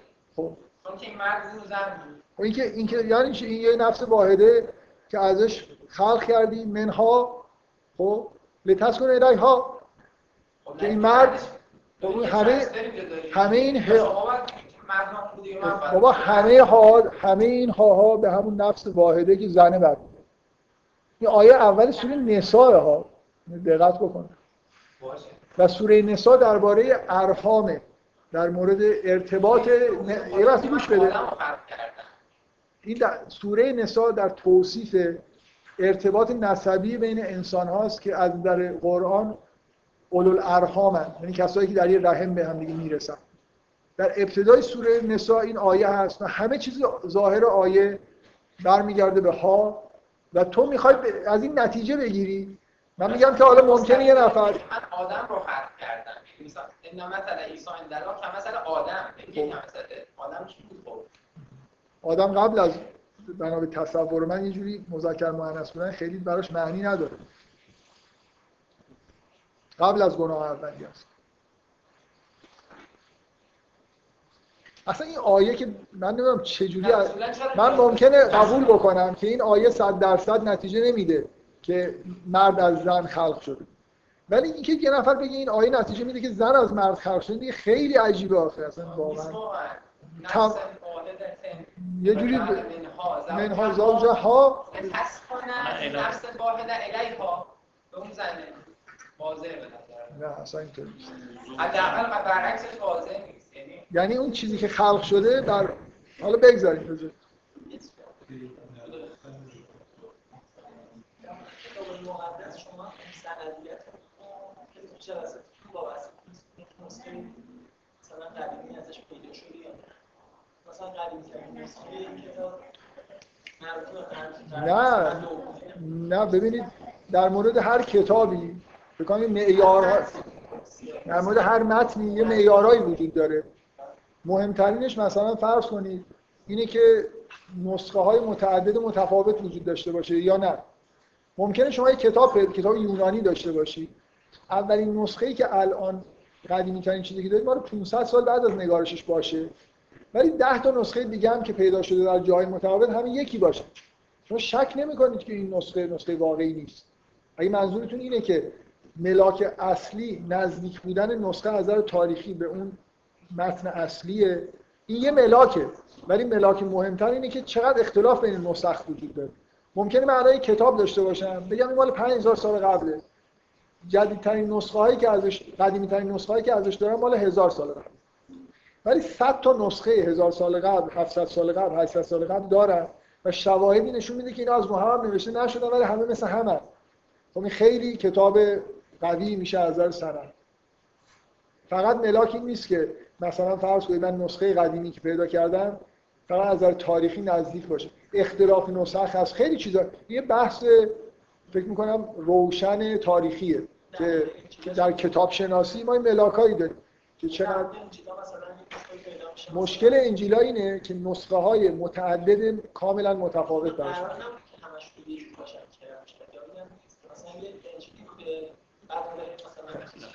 نه موضوع اینه که من یه روایت تاریخی وجود داره. صد جور نقل شده. من نمیگم که انجیل متا انجیل متای اصلی نیست. ادعام این نیست.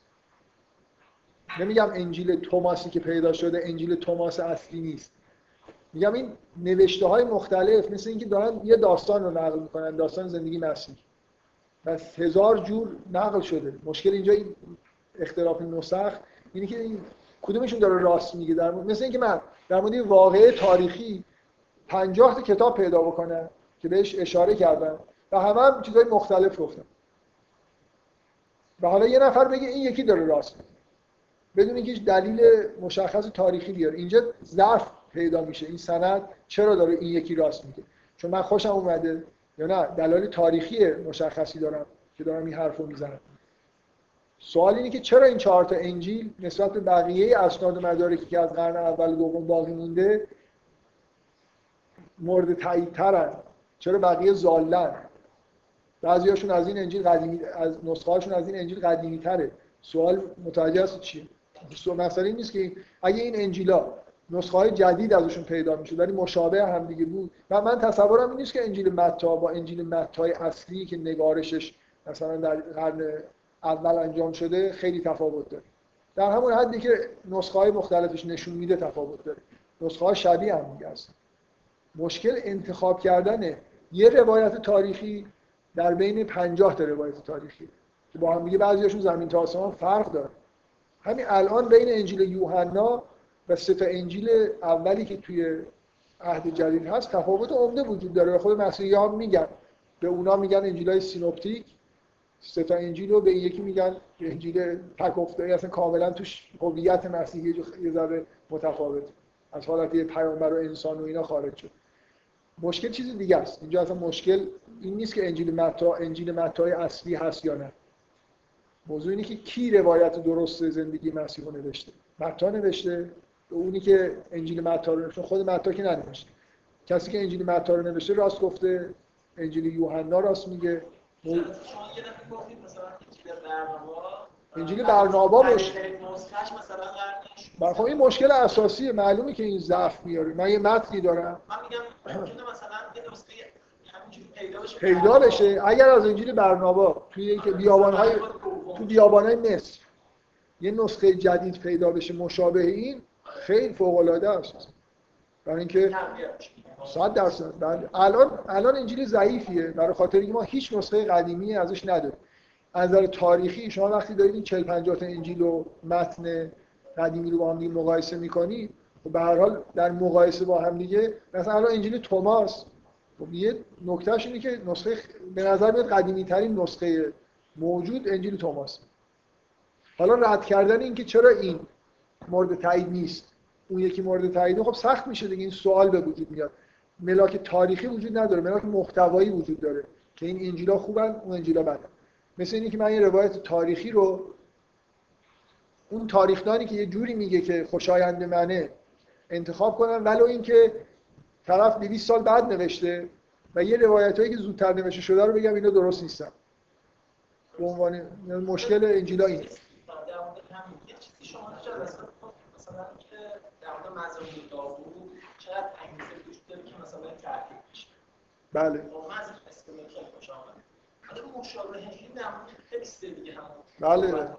صد درصد من آره. اخیرا داشتم بازم می‌کنم چه انگیزه وجود داره که مثلا بذارید بعدا در این مورد صحبت بکنیم. بله اصلا کلا داستان ببینید یه داستانای تحریف ممکنه نشده باشن. به این معنا که یه نفر اومده باشه عمدن عوضشون کرده باشه. ولی داستانی مثل داستان آفرینش که مافوق تجربیات عادی ماست خب طبیعیه که شما وقتی نقل می‌کنید همینجوری سینه به سینه رد میشه به آدمای بعدی. تغییر می‌کنه دیگه. آدمای جور دیگه ای مثلا خدا کسی که داره نقل می‌کنه خدا در نظرش یه موجودی میاد که می‌تونه بیاد تو باغ مثلا بگرده. تحریف اونجا به این صورت انجام نشده که به میل خودشون تعریف بکنه مثل مگه شما مثلا اشعار شعرا که مشکل اشعار اشعار شعرا درست ضبط نشده نه اینکه تحریف شده. یه نفر اختلاف نسخ به وجود میاد دیگه در طول تاریخ. بفرست فکر کنم این سوال آخر باشه. تمومش بکنیم. الان نزدیک سه ساعت داره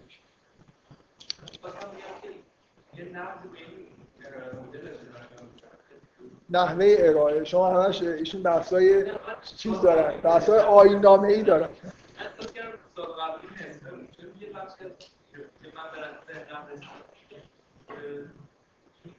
مدل ما بیشتر توجیه اون گناه اولیه رو برای حالا از مدلی برای جایگزینه و اینکه گناه اولیه رو توجیه بکنه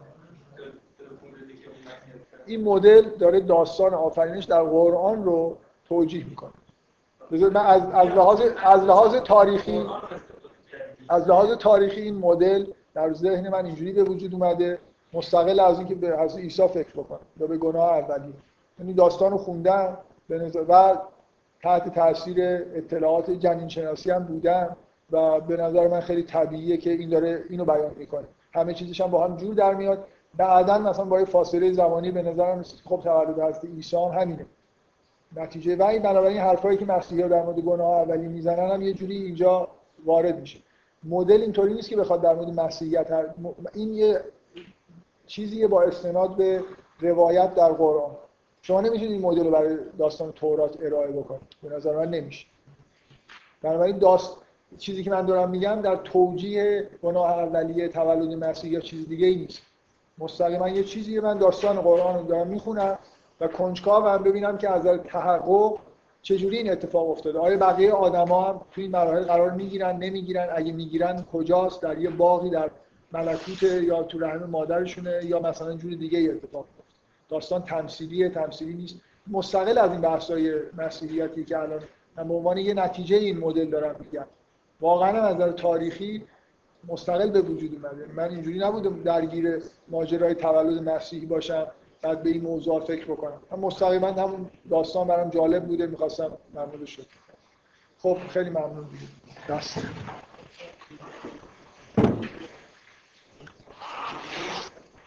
خب من از اینکه هیچ مقاومتی نکردی خوشحال شدم.